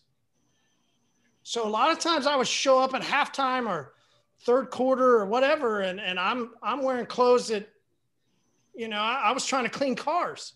So for me, it wasn't that I was cleaning cars, it was more of I just felt embarrassed of where I was as a man amongst so, everybody else that seemed to be doing so well. But I've never felt embarrassed about taking care of a customer and building a business. And to me, that's detailing. To me, it's right. just taking well, care I, of a customer. I think that the, I think that we need to stop calling ourselves detailers altogether because we're not. And Bruno hit it on the head. We're business owners. We're entrepreneurs. We're chemists right? We're mold remediation specialists, right? We're other things than a guy that just washes cars. Like one time I was at a I was at a car meet and I'm with a, I'm with a guy. He's in his Lambo. I'm in my I'm in my other I'm in my uh, my Honda. I'm in Type R, and then we're with another guy and he's got a Subaru. This kid walks up. He must have been like 12 or 13 years old, right? Young kid, loves cars. Is at the car show with his mom. You know, walking around looking at stuff. And uh, he comes he comes up to me. We're talking for a second. He's looking at my my fancy little Tokyo Drift Honda car. Uh, it looks just terrible, right? But he loves it, and you know that's kind of why I like building my cars a little more unique. Anyway, I was, I was, like, yeah, I was like, I was like, what do you want to do when you grow up? You know, you're gonna be in high school soon. You got an idea? He's like, I want to be a detailer. I was like, you should do that. And I was like, I was like, you should definitely do that. I was like, that's probably the easiest job you could get is in high school. Like, fuck it. When you turn 16, come to my shop. I'll give you a job. Yeah, Right? I So- get another beer. as I, as I was talking to him, right, you know, his mom comes by to pick him up or whatever, and she's, and you know, I was like, I was like, hey, your son wants to be a detailer. When he turns old enough, he can come, you know, work on my shop. He's like, oh, my son's not going to be a detailer. He's going to get a real job. Detailers don't make any money. And I was like, huh?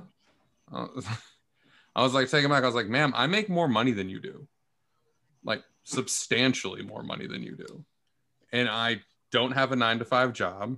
I show up when I want to. I, you know, I vacation regularly. I eat whatever I want to eat. If I want to spend $150 on a steak, I can do it. I'm not worried. I bought two fucking PlayStations, brand new. I haven't even opened one of them yet. Right. That's, you know, like, and but for her to say to her kid, like, detailers don't make any money. Well, she's kind of right but she's looking at a perception as like we're just a guy in a wash bay washing cars for ten dollars an hour, instead of being like, no, we're actual business owners that own that are tradespeople. So when you want your car cleaned because you won't do it yourself, who are you going to call? You What's that gonna cost? Industry has pushed that down on us because they're trying to sell us the next big thing to help us get to that achievement. Everything's a game changer in our industry. Somebody wipes their ass like from like the side to side, game changer. Yeah. right? Dude, somebody's like, dude, I got this thing. It's this thing. It's gonna change the whole industry. And you're like, oh, you put a rubber tip on a vacuum. Like, great, you did it. You didn't change the game. You added a tool to the toolbox, right? And you see that a lot of misconceptions with people is like they're detailers first, but then their detail shops aren't making any money because they're an employee to themselves instead of thinking of themselves on a higher standard of a business owner right and an entrepreneur an actual businessman i could go to work in a suit if i wanted to but i don't want to do all that like i Fuck. hate pants So, so Right? I actually, for a while, I used to go around in suit pants uh, because I found that they were cheaper on eBay and you could buy bulk uh, suit pants that people wanted to get rid of.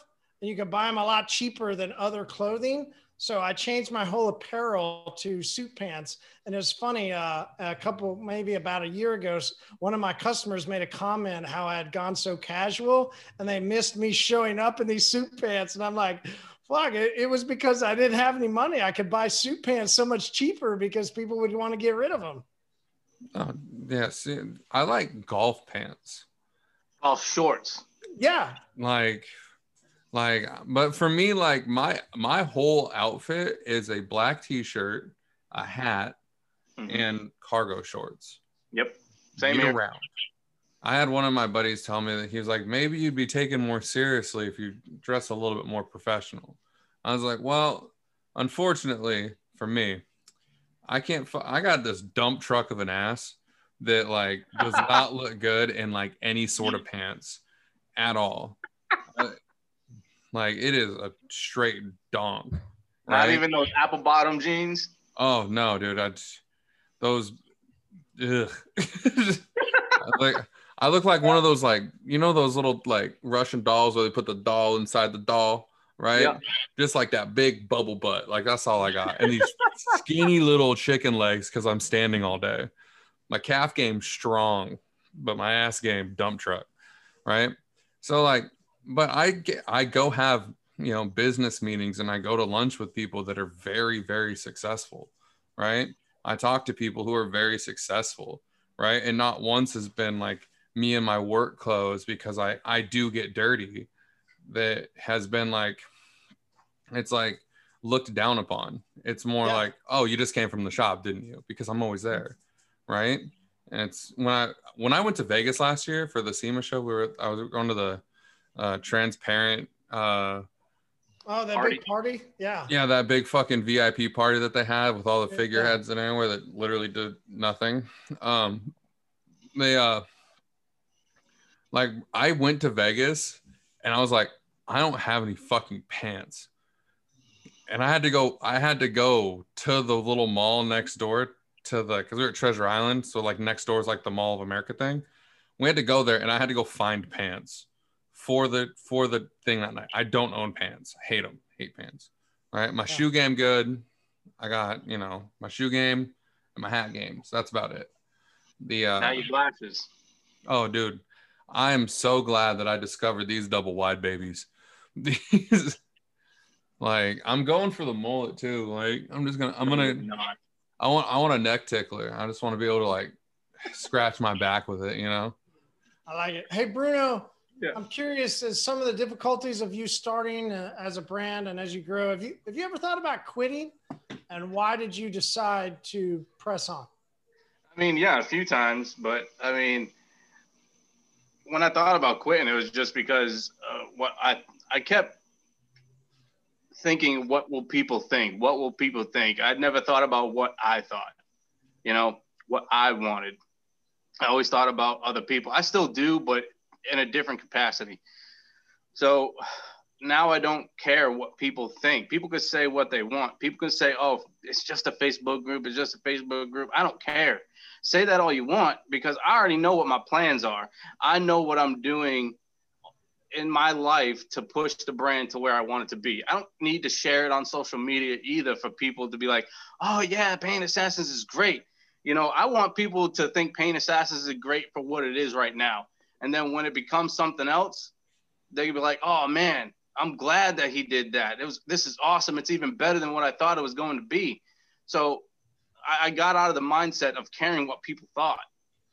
That's all it comes down to. I just I focused on what I wanted and what my vision was, and not what other people wanted and what their vision sh- uh, is. I like it. Trav, what about you? Um, I quit like four times a week. Uh, I think I quit on Friday. I'll see if I rehire myself on Monday. The uh, the uh, dude, it gets hard, and uh, like I said, it's that whole that whole everything's great all the time. Is like, bro, that shit gets difficult, dude. Like when you're like when you're down, like things are slow, works behind, you get fucking five shitty cars in a row, and you just want to fucking burn the building to the ground like all that shit like it weighs on you Yep. and you want to quit and a lot of people develop bad habits out of the uh out of the stress of dealing with it right so like you need to be able to recognize when you're putting yourself into a mindset of being a quitter right because quitting is the sense of stopping something right you just you had a bad time right and most people want to quit when things get hard. But if you quit when it's hard, how are you supposed to enjoy it when it's good? Because if it's good all the time, it's never going to be the same sort of outcome, right? You need trials and tribulations to make those high points feel their absolute greatest, right? So when you're having a low point and you want to quit, that's that moment is designed to help you feel better in the future. So that's that's just the lull that you're gonna have before you feel better, right? So if you don't have a low, you can't have a high, and if you're just neutral all the time, then you're not really pushing yourself to be the better version of you, right? So if you're always acting within your comfort zone, you're not going to see any growth, right? It's very scary And, to and I think that's so. I've taken some flack from some some some people that I don't mean to insult, but if you're constantly booked out two, three weeks, four weeks, two months, like have you really pushed yourself have you really developed a business? And that's that's where I I kind of say that. And and how do you feel about that? I mean, because you said, I mean, if you got to push yourself farther, but if you're always booked out, is that really pushing yourself? And is that developing yourself you, as a if business? If your owner? business is booked out a substantial amount of time like you're you have a good model you have a good reputation you have the clients but you're doing them a disservice by not scaling your business in a way to where you can actively get them in in an appropriate amount of time right? So my shop we do we do quite i mean we're not one of the busiest shops in the world but last month we did 100 cars in october we did 100 cars and we work monday through friday right?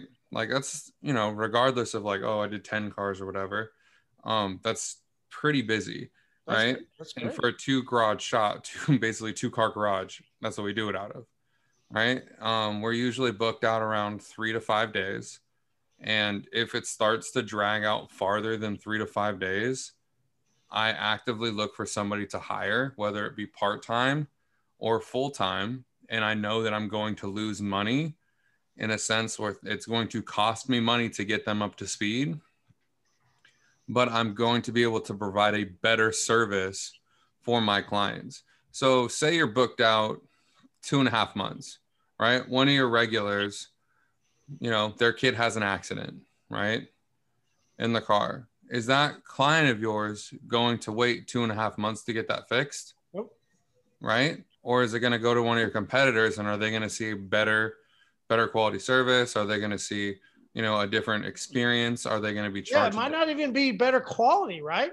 It Just a could different literally experience. just be the experience of getting the car in and you lost an account and over months and months and months and especially moving forward into a time where we're, we're literally where let's just repeat we're, we're all acknowledging that we're seeing locally a lot of businesses maybe not in our industry but that definitely trickles down to multiple people in our customer base so if we're seeing that happen i, I- mean i just don't know how you lose flexibility. could ever continue to push down on detailers that they shouldn't actually develop business, but they should just use certain products. Like it's going to fuck them up, uh, and that's.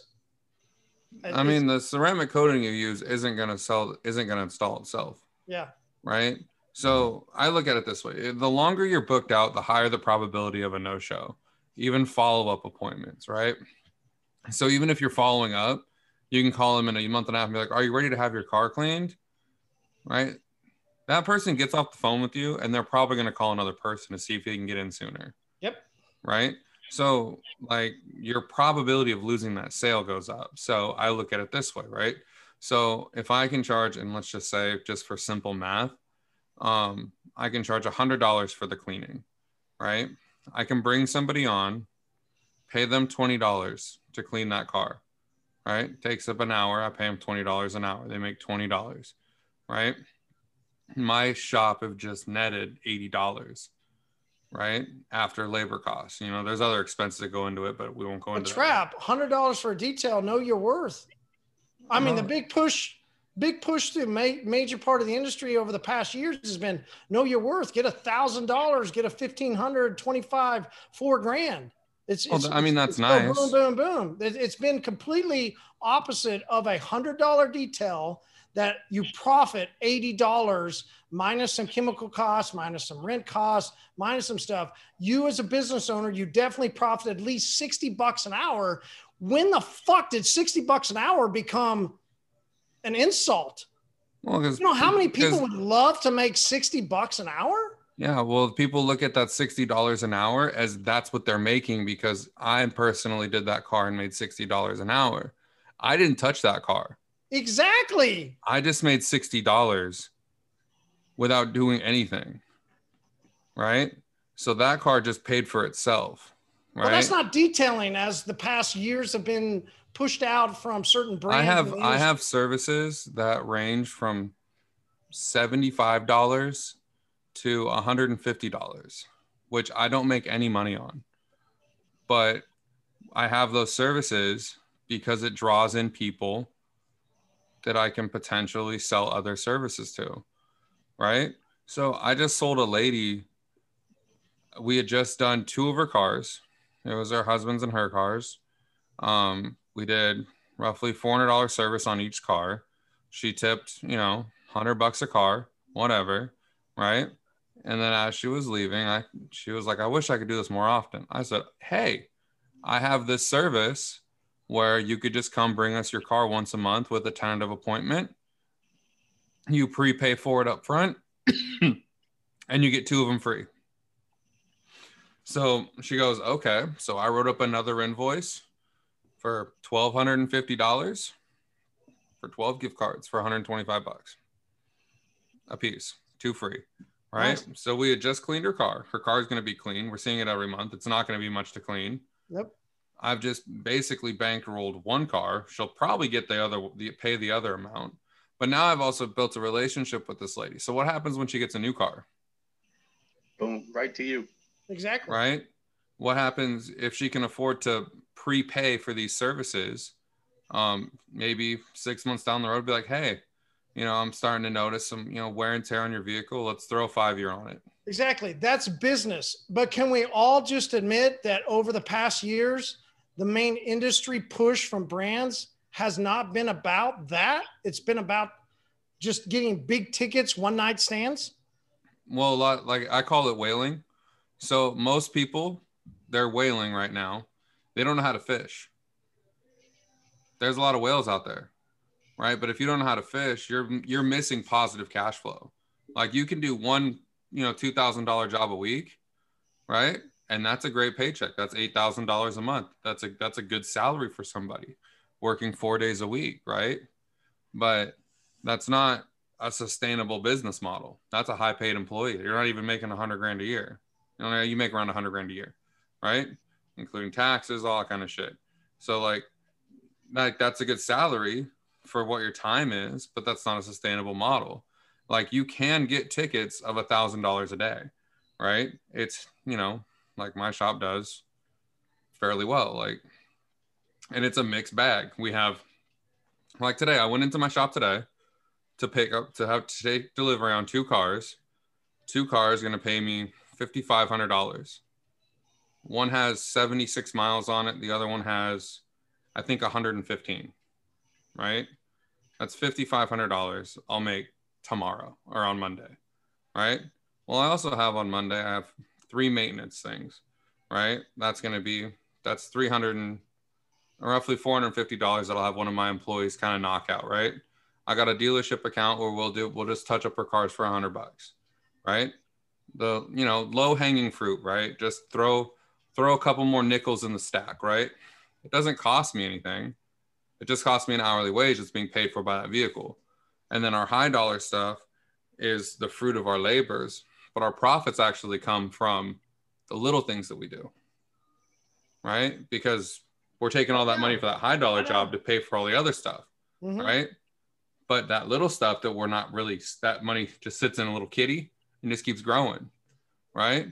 And then every once in a while, I'll just get a, a check from Enterprise or a car lot, and it's like, oh, Yeah, do you think it's because you play baseball and you understand the concept that there's very few Hall of Famers that go in just by hitting home runs? There's more Hall of Famers that make it long term by constantly getting base hits, constantly getting RBIs, constantly performing as a full That's operation. a, that's a great analogy, but it Yeah. actually comes from something my mom told me when I was little. My mom told me not to put barriers between other people's money in my pocket. nice. Love it. Love it. when there's, I like easy. I want it to be an easy transaction. Like, are we doing full interior detail, shampooing the seats, carpets, all that kind of nonsense for $150? No, we're not. We're vacuuming the car, blowing it out, wiping it down real nice, washing the car, cleaning your wheels, doing your windows, right? It's a light cleaning, right? It's general light cleaning. Most people look at California car washes, those same concept. It's not a full detail. Our full details are there, but we can still make money on Strickland stuff, right? Lot, I think where the misconception is when people talk about a hundred dollar detail is when people are doing like two stage polishes for $150. and working on it for 10 hours. Like, bro, you're you're killing yourself for no reason. Yep. Right. But a lot of people chase the high ticket dollars because they don't they see two thousand dollars as a lot of money. Yeah. I see two uh, All right, all right, let's let's finish up with a couple last questions. Uh, I know Bruno, it's getting pretty late there. Uh, good thing, like you said in text message, good thing it's Saturday night, uh, so we can stay up late, but we still want to respect uh, expect your time. So, a couple last questions, uh, Bruno. What's what's your favorite life hack? What's a life hack, dude? I don't know. Uh, I do something shit the that hard you way, kind of figured out that makes something I do easier shit the hard for way. you. I know what a life hack is, but I, I I do shit the hard way, man. It's just how I am. I'm I'm a fucking stubborn, hard headed Bostonian, man. I don't know an easy way. All right, I'm gonna learn you something right here, guys. When you're making a grilled cheese, don't There you go. spread don't spread the butter There's on the bread. You're gonna hack, tear your bread up, right? Melt that butter, clarify that butter in the pan, dip that bread in it, and do that twice, and then use that for your grilled cheese. You'll get a perfect crust every time. Bro, I melt my butter in a bowl and I dip my fucking bread in the bowl. So What do you? That's a lot of butter, bro. You want you don't want you don't want high cholesterol. it's not a lot of butter. You're melting in a I, bowl. I, I got my Throw way. that bitch in the pan. Save yourself a dish. right? All right, if you want to take that toast and uh, throw it in some pancake mix, uh, you can then throw it in some oil and make some good French toast. So Either way. Either way, what you want to do with that toast, all good. All right, What's so your What's your favorite life hack? Shotgunning white claws. yeah, right. That's a great question. Uh, fuck, it's a great question. That's why I asked it. I think my favorite life hack is trying to figure out how to not spend much to get more. Um, and you know, I, I come from a father and a grandfather that, you know, my grandfather was a machinist out of Arkansas. Um, my dad was, you know, he was, he was nobody, no, nobody anybody really knew. He just, he just, he worked to provide for us. He worked a bunch of different jobs. Like he did anything he could for us as kids and as a family. So, you know, I, I think, I think life hack for me is, as I continue to, to grow through life is to find things that don't really cost me a lot that might produce more for me in a sense. Uh, can I reuse stuff? Right. I mean, I, I reuse plastic bags.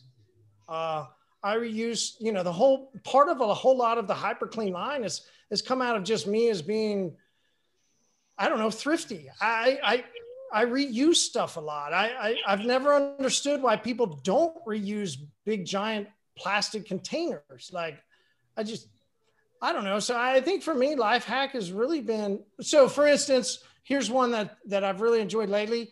I've found as more like uh the bag concept comes to the market for different industries, I found a ultra concentrate bag that has a, a, a soap for when I'm washing myself. So I just reuse the the whatever I was using before, you know, that little plastic container, whether it was you know Dove or Axe or you know whatever. And I found a, a company off of Amazon that sells a, a bag of concentrate that I can pour into that little container and reuse it. I mean, I found that with uh, Tide. You know, I mean, I think stuff like that. I've if I look over, all right, how long have I had this? I've probably had this container for years, but I, I've just put mostly water and then just a little bit of soap because foam generation isn't really about necessarily always the cleaner. And foam is produced in different parts of the chemical makeup plus what generates it, right? So the same as car washing with foam cannons and stuff, you know, so literally I'll only put about that much actual soap and the rest is all water.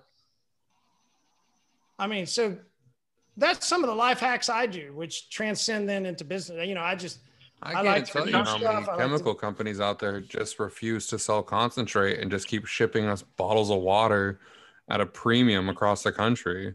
Yeah. Like nobody wants Sound to buy. a minimalist. let me dilute the shit how I want it, right? Let me like I don't want to buy your pre-mixed ready to use garbage because it's it's not going to be cost effective in my fucking shop. Oh shit. Like if you sell it in a concentrate, I'll be more apt to buy it and try and use it. But I'm not buying something that's ready to use. It's a waste of money. And when we've done 690 cars this year, right? I've done uh, like 400 ceramic coatings, right? Sick. That's a lot of fucking cars. Mhm. When you think about how much product you use per car, like anything ready to use, like I need to dilute stuff down. That's why, like, that's why, I like F bomb or wipeout is like I can actually dilute stuff down to how I actually want the cleaner to work Yep. instead of how much profit the person who's diluting it wants to make.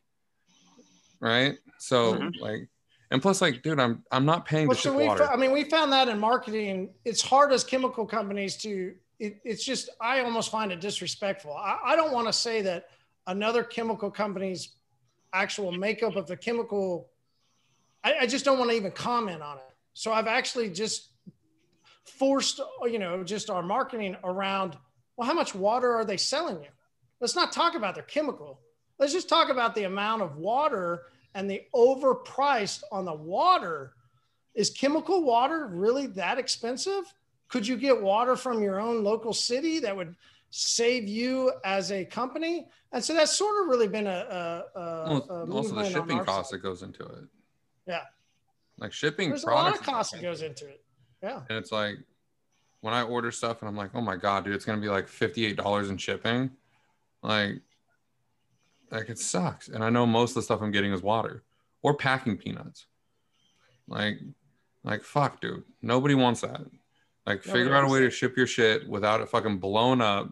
Like, if you get if if I can throw an egg off a roof with like this much packaging and that egg is fine, you can figure out how to ship your bottle through fucking FedEx when they're punting it across the warehouse. Like, like you're making all this fucking money on these products. Like, do a little R and D on a better shipping process. Right. It's Have a little bit- environment. Like, have a little bit more so much plastic. It, it's disgusting. It is. All right, guys. Thank you so much for your time. I know you guys got both got families to get back to. Uh, so you know, I want to give you guys a moment to just have your uh, final say, and uh, you know, anything you want to say, Bruno, that uh, is is on your mind. Anything you just want to. There's your chance. Nothing. I think All we right. covered a lot in this conversation. I mean, it was really good. So, I mean, I can go on about a, a bunch of things we talked about tonight, but like it's almost midnight here, and I'd go on. Mhm. It would be like two o'clock in the morning. So, I mean, we could save that for another time. When's the when's the when's the Paint Assassins podcast coming out? I ain't doing a podcast, bro. I'm not jumping on that train. Okay, fine. You can jump. You can be on my podcast. Uh, Yeah, whenever it launches. Dude, it's we're remember the slow burn we talked about earlier? Yeah. The wick's wet. So it's gotta dry out. there we go, man. I'll, I'll be on your podcast, bro. Of course. I love. love 'em. I'm just I I'm just glad this that Marty over here has been inviting me because this has been a lot of fun. Like Fuck I'm yeah. having, I have a great I time with it. it, guys. I, I really respect both of you. I mean, Bruno, uh, you know, we've we've hung out a little bit. Trap, unfortunately, we haven't. Hopefully soon. Um, Oh, yeah. You know, but I respect both of you guys as as as what you guys do for the industry. So I, I thank you for the time that you've been coming on. Uh, Trap, any last any last remarks? Anything you want to get off your chest? Oh yes. Let me tell you something. Fucking scalpers are ruining the Pokemon industry. So stop buying from scalpers. Motherfucker, let me play PlayStation with my friends. We don't need Francois to order 64 of them with the bot. All right. Secondly, be kind to each other. Stop. Nobody, we don't need to measure how big our PPs are against other people's PPs in the industry. Like, we can all help people. You know, we all have something we can learn from everybody else. Right. I do have something to say, so keep going, Trap.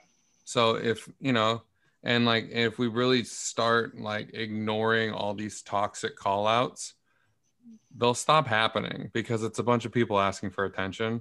Like it does feel good to get a 400 comment thread, right? That feels good. Give me it gave me about that that nice little drip of dopamine and that little endorphin rush that I wanted because, ooh, look at my phone's going off, right?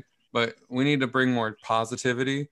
We need to vibe better with each other. We need to build a solid community, and that starts with us I think community.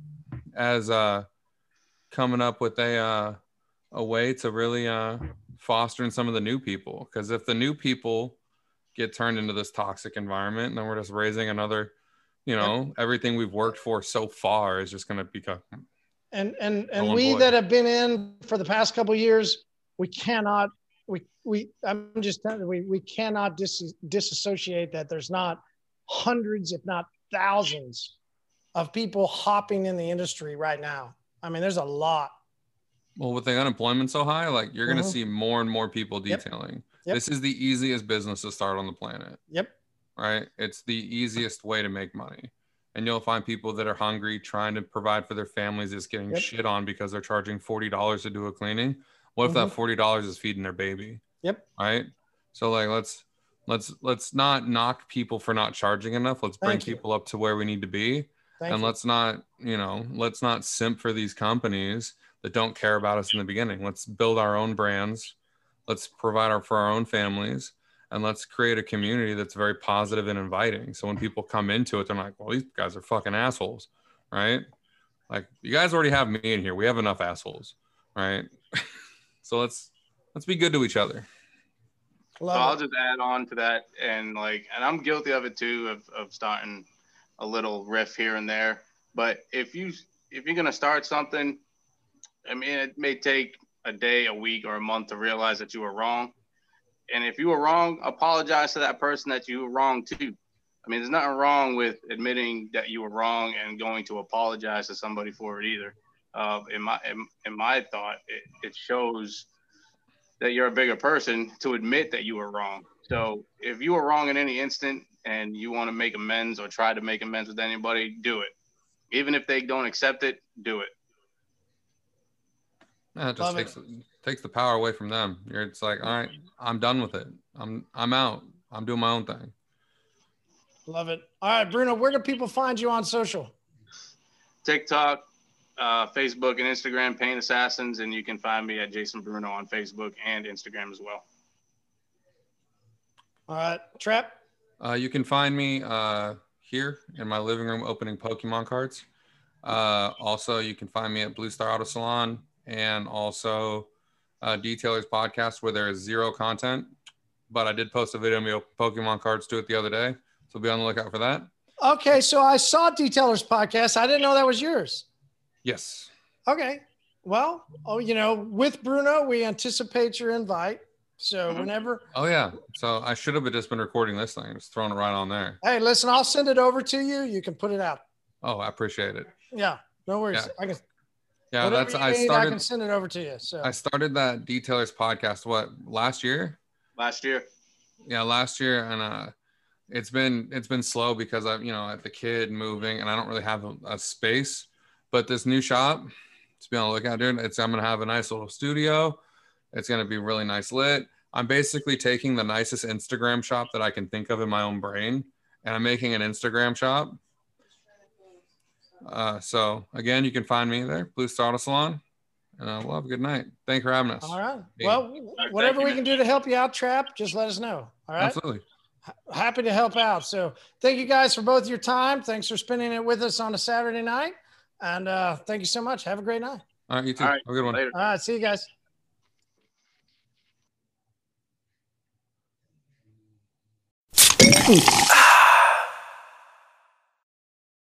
All right. Episode is over.